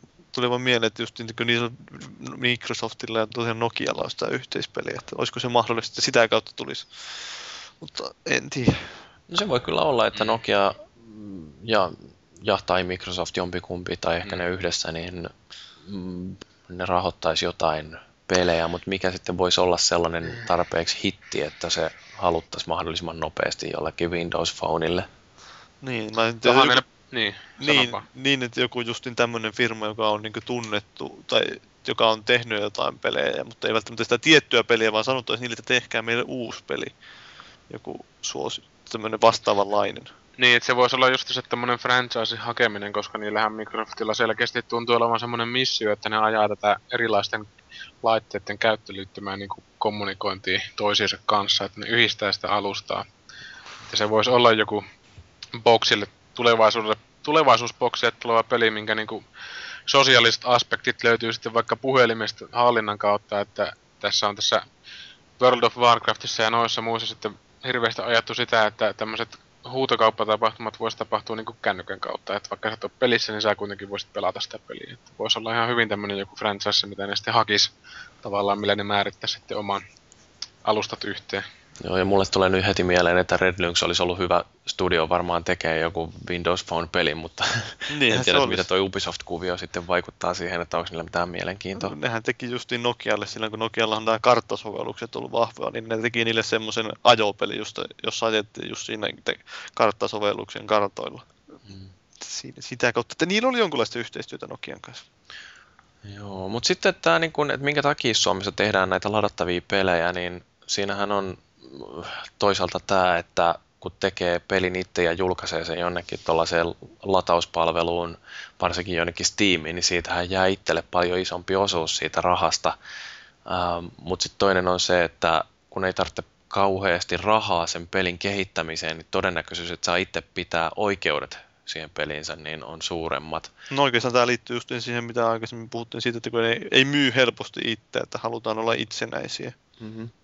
Siinä varmaan on enemmän sitten sekin, että yksinkertaisesti ei ole rahaa sijoittaa niin kuin tuotantoa sen verran, että pakko, suunnitella, pakko suunnitella oikeastaan, niin kuin, tai pakko sävel, niin kuin sanelee sen, että sun on tehtävä joku tämmöinen jippopeli, että se on joku Angry Birds tai mahdollisimman pieni idea, mutta kuitenkin sitten toteuttaa sitten sitä, että varmasti hyvin moni pelintekijä tietysti haluaisi tehdä niitä blockbuster-pelejä, että niissä olisi enemmän sitten niin, niin sanotusti munaa ja kaikkea muuta takana No, siinä. Tuore esimerkkihän tästä oli just niin tuo Recall Games, ja niillä oli tämä kunnianhimoinen Earth No More ja niin poispäin, mutta ö, siinähän nähtiin, että kuinka siinä pahimmillaan voi käydä, että koko projekti kaatui pitkälti kasaan. Mm, ja nyt ne teki Rosardin, joka oli sitten hyvä peli, tuotantoarvoiltaan ei mitään AAA-luokkaa, mutta siis taas sellainen hyvin nokkela, että siellä oli paljon kaikki erikoisia juttuja, mitä ne pojat oli keksinyt ja nythän tota, no se oli hetken aikaa PSN yksin oikeutena, mutta julkaistiin ihan hiljattain myöskin Steamiin, että Ja minä ostin sen Steamissa. Joo, on mullakin se. Ja tota, siis ehdottomasti suosittelen sitä peliä edelleen kaikille. Se on tosi hauska. Ja voihan tuossa olla nyt semmoinen kuviokin käynnissä ihan helposti, että kaverit on tehneet sitten semmoisen pelin tuossa välillä ja jolla pyrkii sitten tavallaan tekemään sitä tunnettavuutta tai sitten hakea rahoitusta tai jotain muuta ihan niin kuin pätäkkää puhtaasti, niin että saisi sitten sitä Art No ja muita isompia projekteja, niin, jos Niin, kuitenkin selkeästi on tämmöinen suuntaus sinne ylöspäin. No, niillä taitaa olla visioita sen Rosardin varalle ihan, että ne suunnitelmia senkin suhteen, että ei ole tarkoitus hylätä Joo. Rosardia. Että. Joo, ei missään tapauksessa, mutta kuitenkin, että se vaikka tämmöinen iso projekti kaatuu, projekti kaatuu, ja jos on isolla projektilla aloitettu, niin se mun mielestä kertoo ehkä sitä, että niillä on jonkunlainen visio ja halu tehdä jotain isompia juttuja. Joo, Kyllä nyt vaan käytännön kautta sitten on pakko tehdä vähän jotain muuta. Sama, sama juttu kuin nämä äh, Wachowskin veljekset teki tämän, mikä tämä lesboiluelokuva oli. Öö, no kuitenkin ennen kuin ne Matrixiin sai rahoituksen, niiden piti todistaa niille rahoittajille, että me osataan tehdä leffoja. Ja Niin, sen oliko joku se tää lesboiluelokuva ja Winona oli- Rideri vai? Ei, kun siinä oli toi...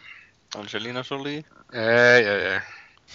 No joka tapauksessa lesboiluelokuva, se on tarpeeksi hyvä kuva. Tätä on niinku tämmönen joo, hyvin. Mutta siis joka tapauksessa just kuvio Kaikki oli se, että... mistä on kysymys, kun on Pound. niin, Pound, joo, kuulostaa tutulta. Se oli joku semmonen. Pound, vai mikä se Okei, okay. no en nähnyt. Jennifer Tillicina, äh, Gershon, Joe Pantoliano. Joo, justiinsa näitä. Pantolianahan oli tuossa Matrixissakin. Juu. Mutta tota, joka tapauksessa, että kaverille sanottiin suoraan, että nyt me vähän epäillään teidän kykyjä, että näyttäkääpä. Ja näillä oli kaverilla tämä Matrixit jo takaraivossa ollut varmaan sata vuotta, mutta sitten pakko saneli sen, että oli tehtävä tämmöistä lesboiluelokuvaa. Nimenomaan sitä oli pakko tehdä. Mm. Mutta niin on kyllä se totta kai siinä ideana varmasti ollut Recall Gamesillekin, että tehdään tämmöistä pään avausta sillä pienemmällä ladattavalla pelillä, mutta niillä on kyllä, suoraan sanoa kyllä silloin se Samukin, että, Samuli, että niillä on kyllä ihan halu tehdä kyllä jotain muutakin kuin pelkästään pientä.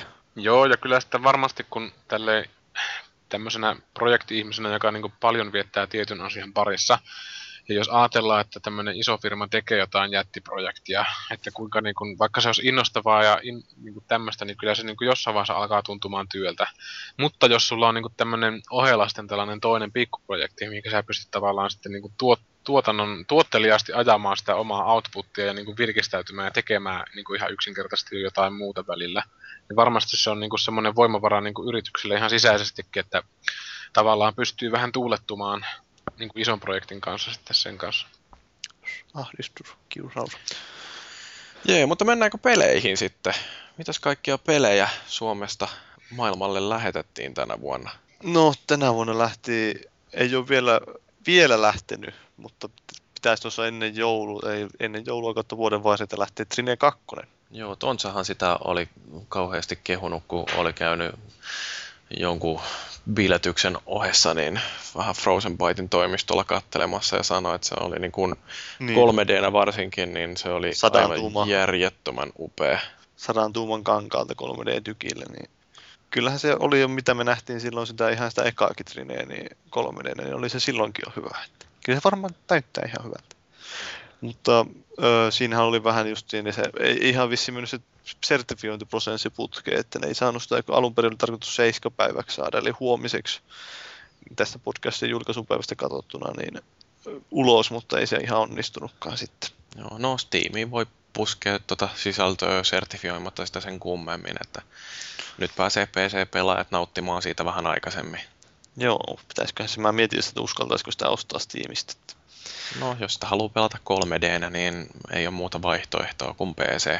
Mm, mutta onhan se hyvältä vaikuttanut siis se peli, että kyllä mä uskon, että luotan siihen, että siinä on se co-oppi tuotu tällä kertaa netti tuoin kerran, niin odotan, että tulee hyvä peli.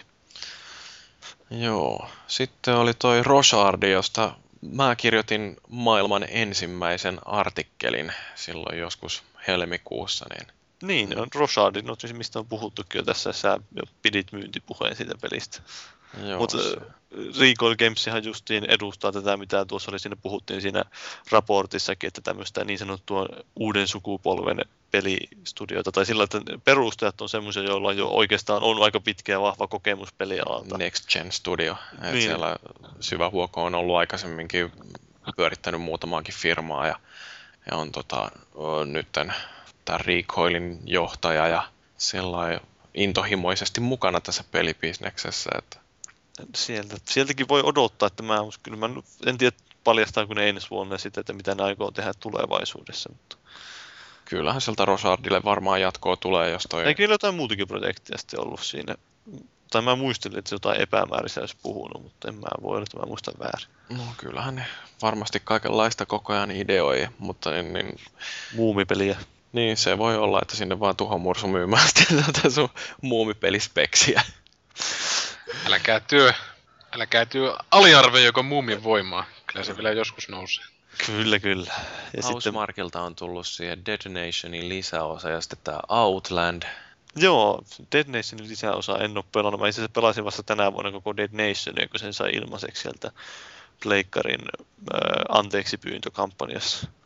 Joo, mä sen ostin heti kun se tuli myyntiin, niin, niin heti ekana päivänä kävin ostamassa, kun olin siellä äh, ton noin ton Housemarkin julkkaribileissäkin, niin oli vähän sellainen velvollisuuden tunto siinä sitten. Kyllä. Kävin juomassa niiden mm, Gini-bitterit ja eikö mikä se oli toi Gini Campariahan ne siellä tarjoili. Ei saakeli. Se oli aika maukasta. Ei saakeli. Joo. No, Joo. mutta niin sitten niitä oli tämä Outland, josta puhuttiin, mutta sitten on tämä totta kai aikaisemmin puhuttu myös Kung Fu High Impactista tuolta Virtual Air Guitar Companylta. Joo, siinä kanssa hauska firma, niitä käytiin myöskin jututtamassa ja oli tota, mielenkiintoinen keskustelu ja voisi sitä niidenkin peliä ehkä joskus kokeilla ainoa vain, että kun toi Kinecti ei ole tullut koskaan sitä hankittua, enkä meinaa sitä koskaan hankkia. Ja sitten toisaalta toi pleikkariversio Kung Fu Liveista niin ei ole ehkä niin vahva tekninen suoritus, niin saa nyt sitten jäädä. Niin, en sitä tiedä koskaan, että jos mä ostaisin se öö, Kinecti ja suurena Kung Fu ystävänä vetää sinne Mingvaa sit omat, omalta hyllyltä paskaksi ja kaikkea muuta sitten. Haastat oikeuteen Virtual Air Guitar Company. Niin, no jos mä haastasin, niin mä haastasin omasta tyhmyydestä itteni oikeuteen siinä. Kyllä, joo, ja sinun sitten oli totta kai tämä Angry Birdsista tuli minis-versio, joka ei varmaan kiinnosta yhtään ketään.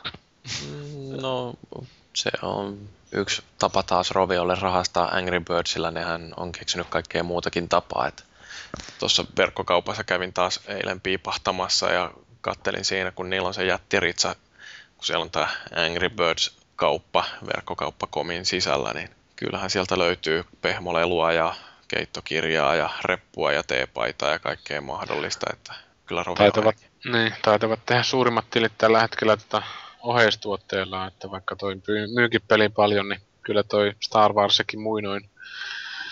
En muista mitä niitä lukuja oli, mutta monta kymmentä kertaa enemmän teki oheistauhkalla tiliä. Joo, kyllä mä kävin just lauantaina tuolla sellossa siellä, niin siellä justiin joku lapsukainen onnellisena kanteli jotain Angry Birds pehmolelua siinä, kun oli saanut kaupasta. Äiti oli ostanut pojalle. Jos ovat nyt viisaita, niin tahkoamalla rahalla varmistavat varmaan pitkäksi pitkäksi aikaa itsellensä ihan hyvät bisnekset, että saa varmaan toteuttaa itseään aika vapaasti sitten kyllä. Niin, ja sitten että tosiaan niin kun ne myy sitä tavaraa, niin se toisaalta edesauttaa sitä, että se brändi pysyy tunnettuna edelleen. Että... Mm-hmm. Ei se varmaan ihan heti ole häviämässä mihinkään. Niin, tokkopa se mihinkään lähtee. Ja tietysti yksi kysymys on tulevaisuudessa se, että pystyykö ne tavallaan pitämään sitten mielenkiintoisena sen jutu, että jos ne tekee aina uutta ja uutta, niin sitten tulee pian semmoinen itseensä jalkaa ampuminen. Että niin. varmasti joku osaa sitä ostaa, mutta se ei ole sitä, mitä se voisi olla, jos nyt sijoittaa tämmöiseen tuotekehittelyyn ja muuhun tätä saatua rahaa. Että. Se me lähinnä just miettiä, että pystyykö ne sitä pelillisesti viemään eteenpäin. Laajentaa muita genrejä. Sehän tietysti olisi ihan mahdottoman hyvä joku Angry Birds Sims lastenversio tai jotain muuta. No ei se tarvitse lapsillekaan olla. Että... Tornipuolustuspeli. Niin, ihan hyvin. Voisi olla kaikenlaista, että ei sitä tarvitse muuta kuin tarpeeksi ottaa itsestään. Ja nyt, nyt ollaankin sikoja jutussa. ja sitten puolustaudutaan lintuja vastaan. Niinpä. Saatanammoiset oravat ja kun mitkä linnut tulee sitä Lento-oravat. Squirrel. Joo. Niin ja no. sitten se kannattaa muistaa, että Gunshineista, eli tästä MMORPG, no siitä kuitenkin, niin siitä on siirrytty jo betastakin eteenpäin, että nyt kun sen käy itsellensä lataamassa, tai eihän sitä tarvitse ladata, kun se pyörii selaimessa, niin nyt ei tarvitse enää katsella mitään beta-tekstejäkään. Niin, Jakaa vaan tietoa kauheasti Facebookiin. Kyllähän nyt on kaiken näköistä mofiilipeliä, että en nyt edes tiedä kaikkea nimeltä, että olen niin huono ihminen. Mm. Joo. Mitä Joo. kaikkea on tullut, mutta olihan siellä tämä totta kai, mistä aikaisemmin puhuttiin, tämä Red Lynxin myyminen. Mm, no se oli jo semmoinen tämän vuoden isoimpia tapahtumia. Kyllä, ehdottomasti. Ja sitten Suomi voitti jääkiekko MM-kulta. Joo. Mutta mitä ensi vuonna sitten odotettaisiin, että tapahtuu? No sitä odotetaan, että Remedy ja Frozen Byte yhdistyy Frozen Remedyksi. Niin, se on tosi todennäköistä. Tämä oli tämmöinen mun visio, ennustus ensi vuodelle, kattokaa vain. No ei, mutta oi, niin. Vaikea tosi, toisaalta nähdä, että suomalaisia pelitaloja niin menisi yhteen, koska ne elää niin hirveästi sen nora, nojalla, että niissä on just sen verran väkeä kuin niissä on, ja ne saa sen verran rahaa kuin ne Joo. Että jos lähtee niin kuin paisuttelemaan sitä, niin voi olla, että raha, rahoittajat kattelee, että öö, meillä on kyllä muuallakin näitä firmoja, että me haluttaisiin vain tämmöinen pieni, pieni kehittäjäyksikkö, mikä voi ehkä lotota meille se Angry Birdsi. No, no mutta mitä Red Lynxiltä esimerkiksi voisi olla odotettavissa nyt, kun ne tekee Ubisoftille hommia, niin... Trials Evolutions, mutta... Um... Niin, mutta esimerkiksi, että ottaako ne jonkun aikaisemman IPnsä ja tekee siitä jonkun massiivisemman julkaisun? Kyllä mä voisin nähdä, että Trialsista tulee jotain nimenomaan pleikkarillekin ja muillekin alustoille, että ne, justin, sitähän ne mainosti siinä, kun ne osti Ubisoft tämän Red Lynxin, että ne pystyy tekemään multiplattareja. No mut hei, eikö se ole siistiä, jos tota, joku tota, Remedyn, Red Lynxin ja Rovion kollaboraationa tulisi vaikka joku Assassin's Creed 4 tai joku tämmöinen. niin, no semmonen just, että Eesio ajelee semmoisella moottoripyörällä, jonka Da Vinci on kessinyt sinne. Just niin sä ajattelin sitä, että tekee semmoisen kombinaatiopeli. Ei, mutta eikö se olisi hienoa, niin kuin, e- eli... Pimeässä metsässä ajelee. niin, ei, ei nyt välttämättä tarvi ajalla yhtään missään, mutta siis ylipäätänsä se, että joku tämmöinen e, Ubisoftin joku iso brändi, niin se, se tulisi tota, Suomen, suomalaisten vastuulle tehdä uusi, vähän niin kuin joku Ridge Racerin. No, mutta sitä mä en kyllä jaksa uskoa, että Red Lynxille mitään kovin suurta palasta siitä annetaan, että se olisi korkeintaan mm. just joku Assassin's Creed teemalla. Ja kyllä se varmaan, onhan on aika paljon Ubisoft just heittänyt sitä Assassin's Creedia noiden muidenkin julkaisijoiden peleihin, että Final Fantasyin tulee sitä pukua ja sitten toisaalta Soul Caliburissa taistelee Eesio ja ensio ja niin poispäin, että kyllähän periaatteessa voisi olla, että sieltä tulisi niin tyyliin johonkin eh, trialsiin, saisi kuljettajalle jonkun Assassin's Creed tai Eesi on semmoisen pupun. Ja... Taide tekee just jonkun suomalaisen version siitä, että se on Ensio, jossain hemmeti takahikiellä sallasta. Ensio, niin. Alojen katolla piitellä kännissä ja sitten joku suomalainen versio Leonardo da Vincistä, joka keksi sille jotain juttuja. Joo, se tulee... Lasiroskikseen yöksi, niin sun päälle ei hyökkää raiskaajat. no se voisi olla joku Spede, sehän on semmoinen suomalainen niin, Leonardo. Todennäköisesti. No niin, tai sitä, sitä mä oon ootellut, että milloin ne hakee joku pelin tekijä hakee Kalevalasta niin tästä mm. inspiraatiota, että hetkinen, joku, mulla oli joku ajatus, että joku, joku pelisarja kautta pelistudio, että loppuu nämä ideat kesken, niin Kalevalaan seuraavaksi. Niin Unchartedissa totta kai, että miksei ne seikkaile siinä Kalevala. Niin joku Etsii lähtee Sampua. Etsi... Niin, nimenomaan kun ne lähtee vähän niin kuin Roope Ankka, niin lähtee etsiin Sampua. Ja sitten ne päätyy. on sen kirjoittanut jo. Että... Joo, sehän oli mahtava. Vähän samaa henkistä, että semmoista, niin kuin, että pystyy, siitä pystyy hyvin sekoittamaan tätä niin todellista mytologiaa ja sitten vähän sillä lähtenyt vähän soveltaan sitten Siinä on vaan ongelmana just se, että suomalainen miljö on niin yksipuolista. Että kun no, on... menee tuonne tuntureille vähän sinne ratsastaa niin, puolella niin, ja taistelee jääkarhuja vastaan. ja joulupukki, mikä tuli sitä. Niin. Tämän, tämän mikä sitä oli tää... Rare Exports. Justi se niitä, että alastamat miehet juoksi sillä Joo. Kamala Suomi. Nathan Drake. Teksullinen Lappi. Nathan Drake, Nathan Drake on just semmoisessa pulassa, roikkuu sillä yhdellä kädellä lipeä oteessa, se tulee joulupukki ilman semmoinen li- revennyt paita, pukin paita päällä. Se on niin lihaksikas, että se on revennyt vähän. Ja se olisikin muuten aika mielenkiintoinen Uncharted Rare Export. Niin Rare Export-peli, hei. Niin. si- joulupukkia siinä... pitäisi hyödyntää. Niin, ja sitten se joulupukki, sitä ei räjäytettäisi, vaan se joulupukki olisi se Dark Soulsin tyylinen loppupomot siellä, siellä justiin. Sitten voi itse, itse niin kuin joulupukiksi pahan lopun valitessa niin. tulla niin. sitten sinne. Totta kai. Niin paikalla.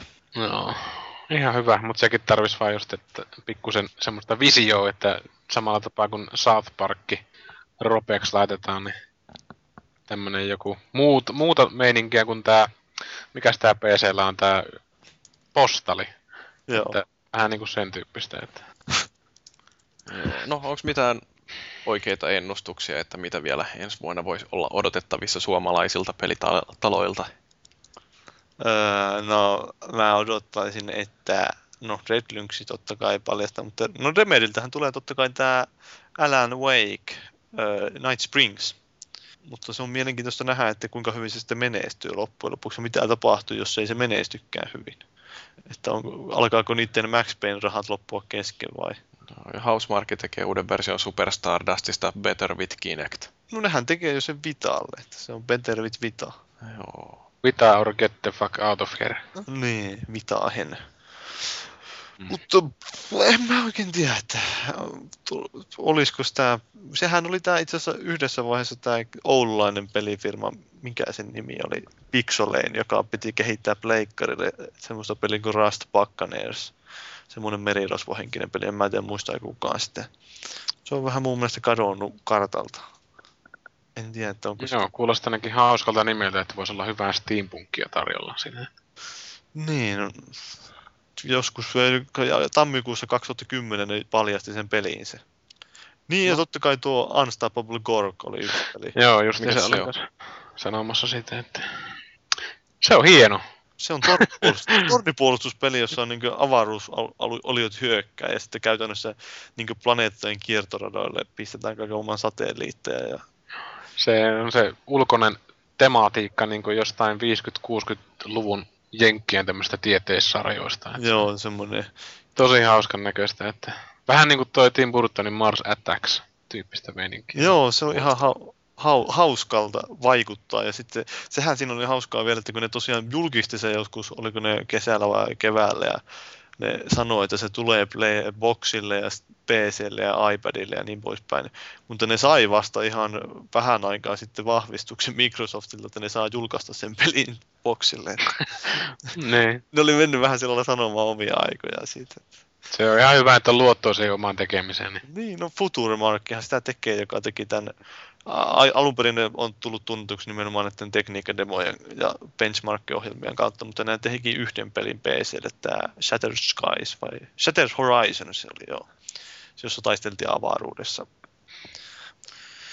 Joo, no Suomessa on Neo Gamesin parhaan tiedon mukaan 65 firmaa, tosin niitä voi olla pikkasen enemmänkin, koska osa näistä firmoista ei pidä mitään meteliä itsestään. Sen, kuin niillä on jotain oikeasti kerrottavaa, että ehkä ensi vuonna nähdään taas jotain huikeita julkistuksia ja suomalainen pelibisnes nousee jälleen uusiin mittasuhteisiin, että jos vaikka 200 miljoonaa liikevaihdossa menisi rikki, niin sehän olisi varsin hienoa. No Angry Birdsin Kinect-versiota mä oottelen. Joo, se voi olla ihan hauska, jos se vaikka olisi sellainen ominaisuus, että Kinect lentää itseään naamaan, kun osuu vähän huonosti. Joo, semmoinen, että pitää öristä niin kuin sikaa tai siellä oink oink. Toisaalta pitää äänellä niin kuin lintu, että kraa, kraa. Ja heiluttaa käsiään sillä niin kuin lintu sillä sivuilla ja huuto. Kraa, kraa. Joo, musta tuntuu, että tämä juttu on nyt röhkitty. Et se viikon keskustelusta otetaan hetken huiliin ja sen jälkeen palauteosio.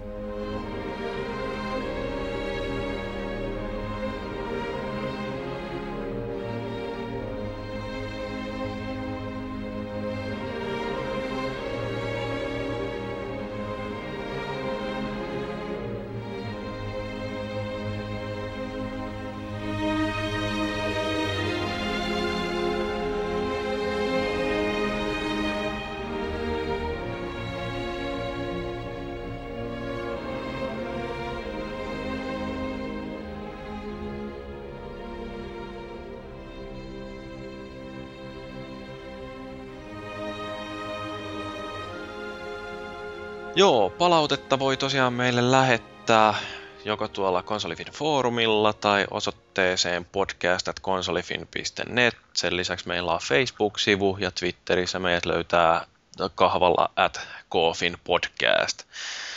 Ja tota, no edellinen jakso, joka oli tämä meidän sekuntikellon kanssa tehty, niin ylivoimainen enemmistö näytti vihaavan sellaista, että yritetään näin tiiviiseen tahtiin kiskoa tämä purkkiin ja eihän se nyt tietysti meistäkään ihan älyttömän hauskaa ollut. Tartti olla kauhean tarkkaan valmistautunut, että tällä kertaa tultiin tälleen täysin valmistautumattomina pöytään. Mutta yksi tämmöinen positiivinenkin ääni, Salariman Daishi, sanoi, että kaiken käsittelemiseen kuulosti yhä jääneen ihan riittävästi aikaa selkeille rakennetta jäsentäville taukoosuuksille myös plussaa ja hienosti saitte puristettua viikon teemastakin irti. Niin, saatiinko me kaikki irti, mitä sanoo Fellu ja Witcher? No, no se Witcher jäi tosiaan mainitsematta, että mulla olisi ollut siitä varmaan ihan mukavasti, mukavasti tosiaan kerrottava, kun mä oon ne kirjat lukenut ja muuta, että, mutta noin muuten musta oli ihan mukavasti kyllä pysy, paitsi että nyt tosiaan se Witcher jäi mainitsematta. Joo, eikä se nyt yksi pelimaailmaan, että kyllä se aina jää jotain mainitsematta, vaikka kuinka kauan sitä, vaikka viisi tuntia täällä istuttaisiin, niin varmasti jotain jäisi. Aina, mm. joo. Mutta toi keskustelun tauottaminen, niin mä tykkäsin siitä, että se antoi vähän sellaista parempaa ryhtiä tähän podcastiin. No, onhan sitä joskus aikaisemmin jossain kästikkeissä ollut sitä tauottamistakin. Joo, mutta täytyy ottaa se nyt tavaksi oikein, että tehdään tällainen kunnolla ryhdistetty podcasti. Joo, sitten on nimimerkki Julkke ilmoittanut, että tästä Kofin skaalalla minikäästistä jäi sellainen fiilis, että juttu olisi riittänyt, mutta väkisin tukahdutettiin keskustelu ja siirryttiin eteenpäin.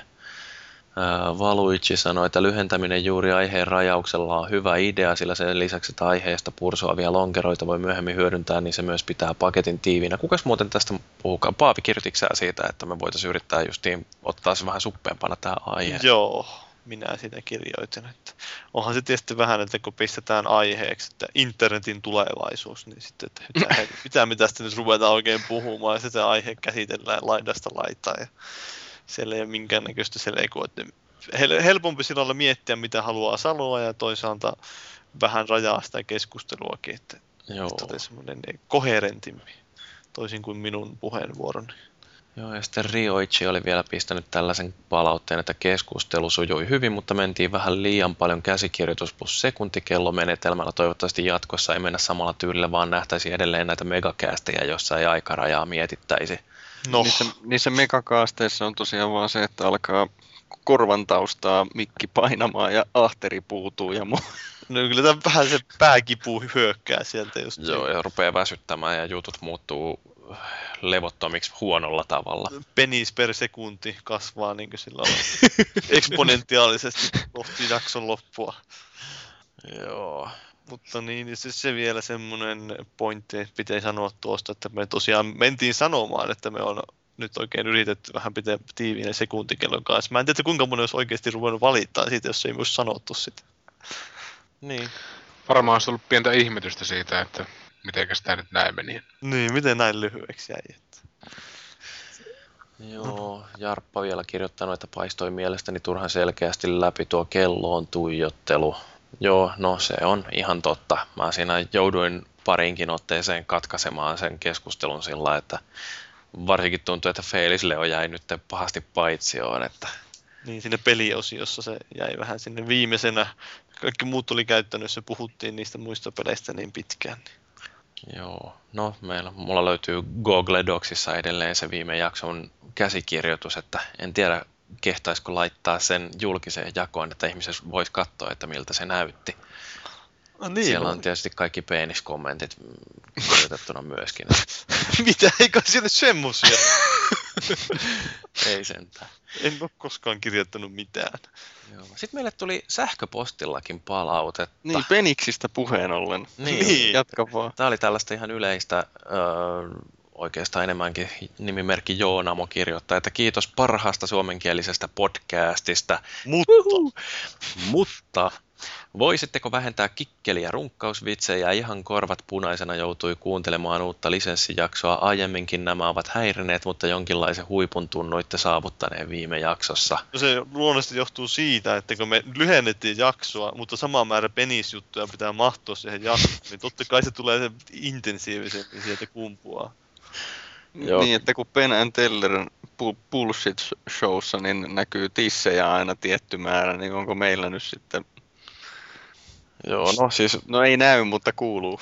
onhan toi totta, että meillä jutut välillä menee vähän turhankin roiseiksi, että ö, niitä explicit täppiä on saanut viime aikoina lätkiä vähän jokaiseen jaksoon. Tämä jakso mun mielestäni on ollut aika siistillä puheella, että ehkä mennään nyt ilman sitä. Niin, no ei Varo- Kyllä, kyllähän sitä voi mun puolestani ainakin siistiä, että ei se nyt varsinaisesti niin hirveästi mitään lisäarvoa tuo siihen itse aiheeseen kumminkaan. Mutta ei me nyt hirveästi ruveta sensuroimaan itseämme, että ne, jotka tykkää Tuhomursun tekstistä, niin olkaa huoleti. Kyllä, kun meillä on taas sopiva aihe, niin sieltä varmasti lentää mielenkiintoista juttua. Niin, onhan se tähän kuitenkin sanottava, että kyllä sieltä meidän yleisöstä kuitenkin tulee sitten palautetta, että ei, et sä noin paljon kiroile oikeasti, että ehkä sitä nyt sitten innostuu, innostuu siitä, mutta... pitää pitää yllä kovaan jätkän mainetta.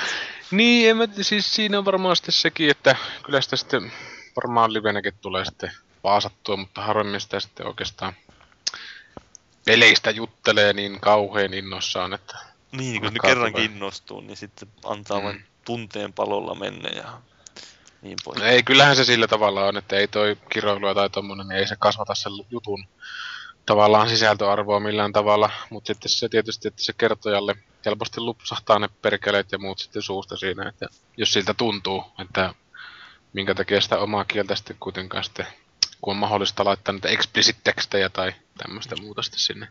Niin, Tanakelle tu vetti.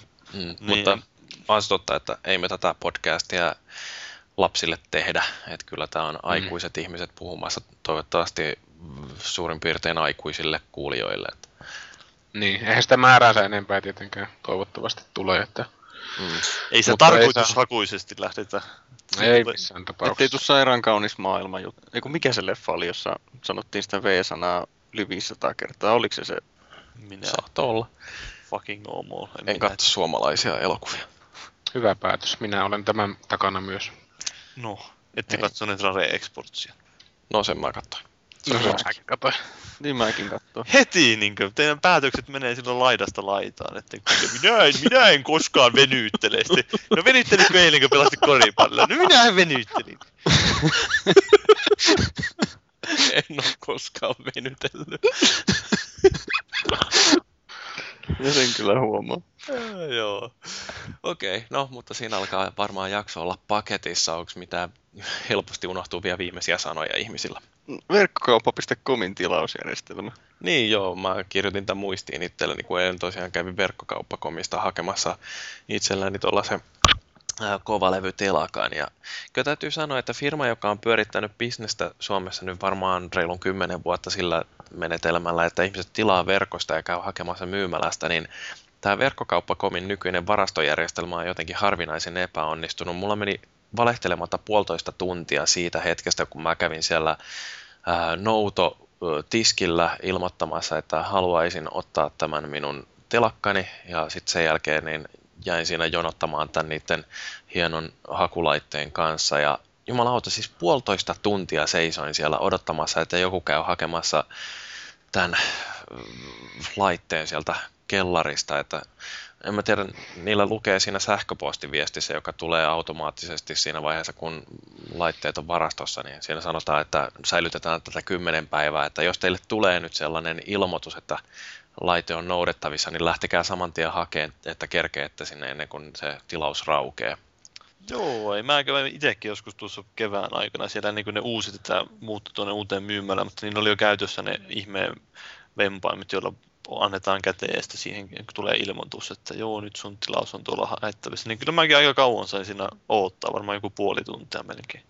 Joo, no eilen siellä oli oikein tosi paha ruuhka, että siellä muutkin ihmiset tai niin kuin valitti, että jumalauta, kun yli tunnin joutuu odottamaan. No ei ne vissiin mennyt kauhean putkeen ne verkkokauppa.comin nämä pelijulkaisut, niillä oli yömyynti jostain Skyrimistä, niin sieltä porukka kertoi lähteneensä pois, kun siellä oli yksi ihminen myymässä vissiin ja siellä oli joku sata yli ihmistä, ne kesti turhan kauan, niin porukka lähti sen Leonon perältä kylmästi pois. Joo, että good job bro. Mutta Fusdora! Häh? Eikö se ole Skyrimista? On, mistä se nyt oli? on Just. se Skyrimista. Fusdoraa, eli siis, no se on se yksi niistä Dragon Shouteista. Ajattelin mm. nyt, se oli, sä kysyt niitä viimeisiä sanoja, niin Fusdoraa. Okei. Okay. Onko kellään muulla vielä jotain sanottavaa vai vedetäänkö tämä paketti? Siihen oli hyvä lopettaa. Tässä oli jakso numero 37. Kiitos kuulijat, kiitos Felix Leo ja kiitos Paavi ja kiitos Tuho Mursu. Mä oon Jyri, tää oli Konsolifin podcast ja seuraavaan kertaan asti muistakaa, että ostakaa suomalaisia pelejä.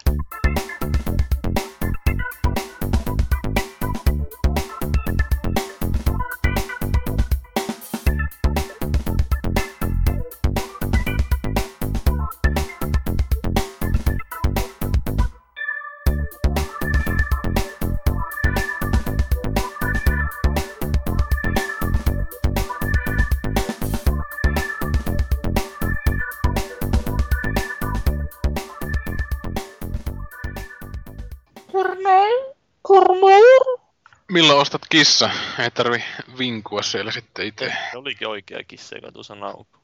Kyllä varmaan tosi rumaan näköinen. Kuulostaa tämmöiseltä epäeläimeltä. Eikä se onkin kuin saatanallinen kissa. Todennäköisesti. Se on semmonen ylijäämäkissa, mitä ei tarvittu mihinkään paikkaan. Ah, hain tuolta mikään tänne eläinsuojapaikkoja, niin Tästä kumia teen polttopaikasta.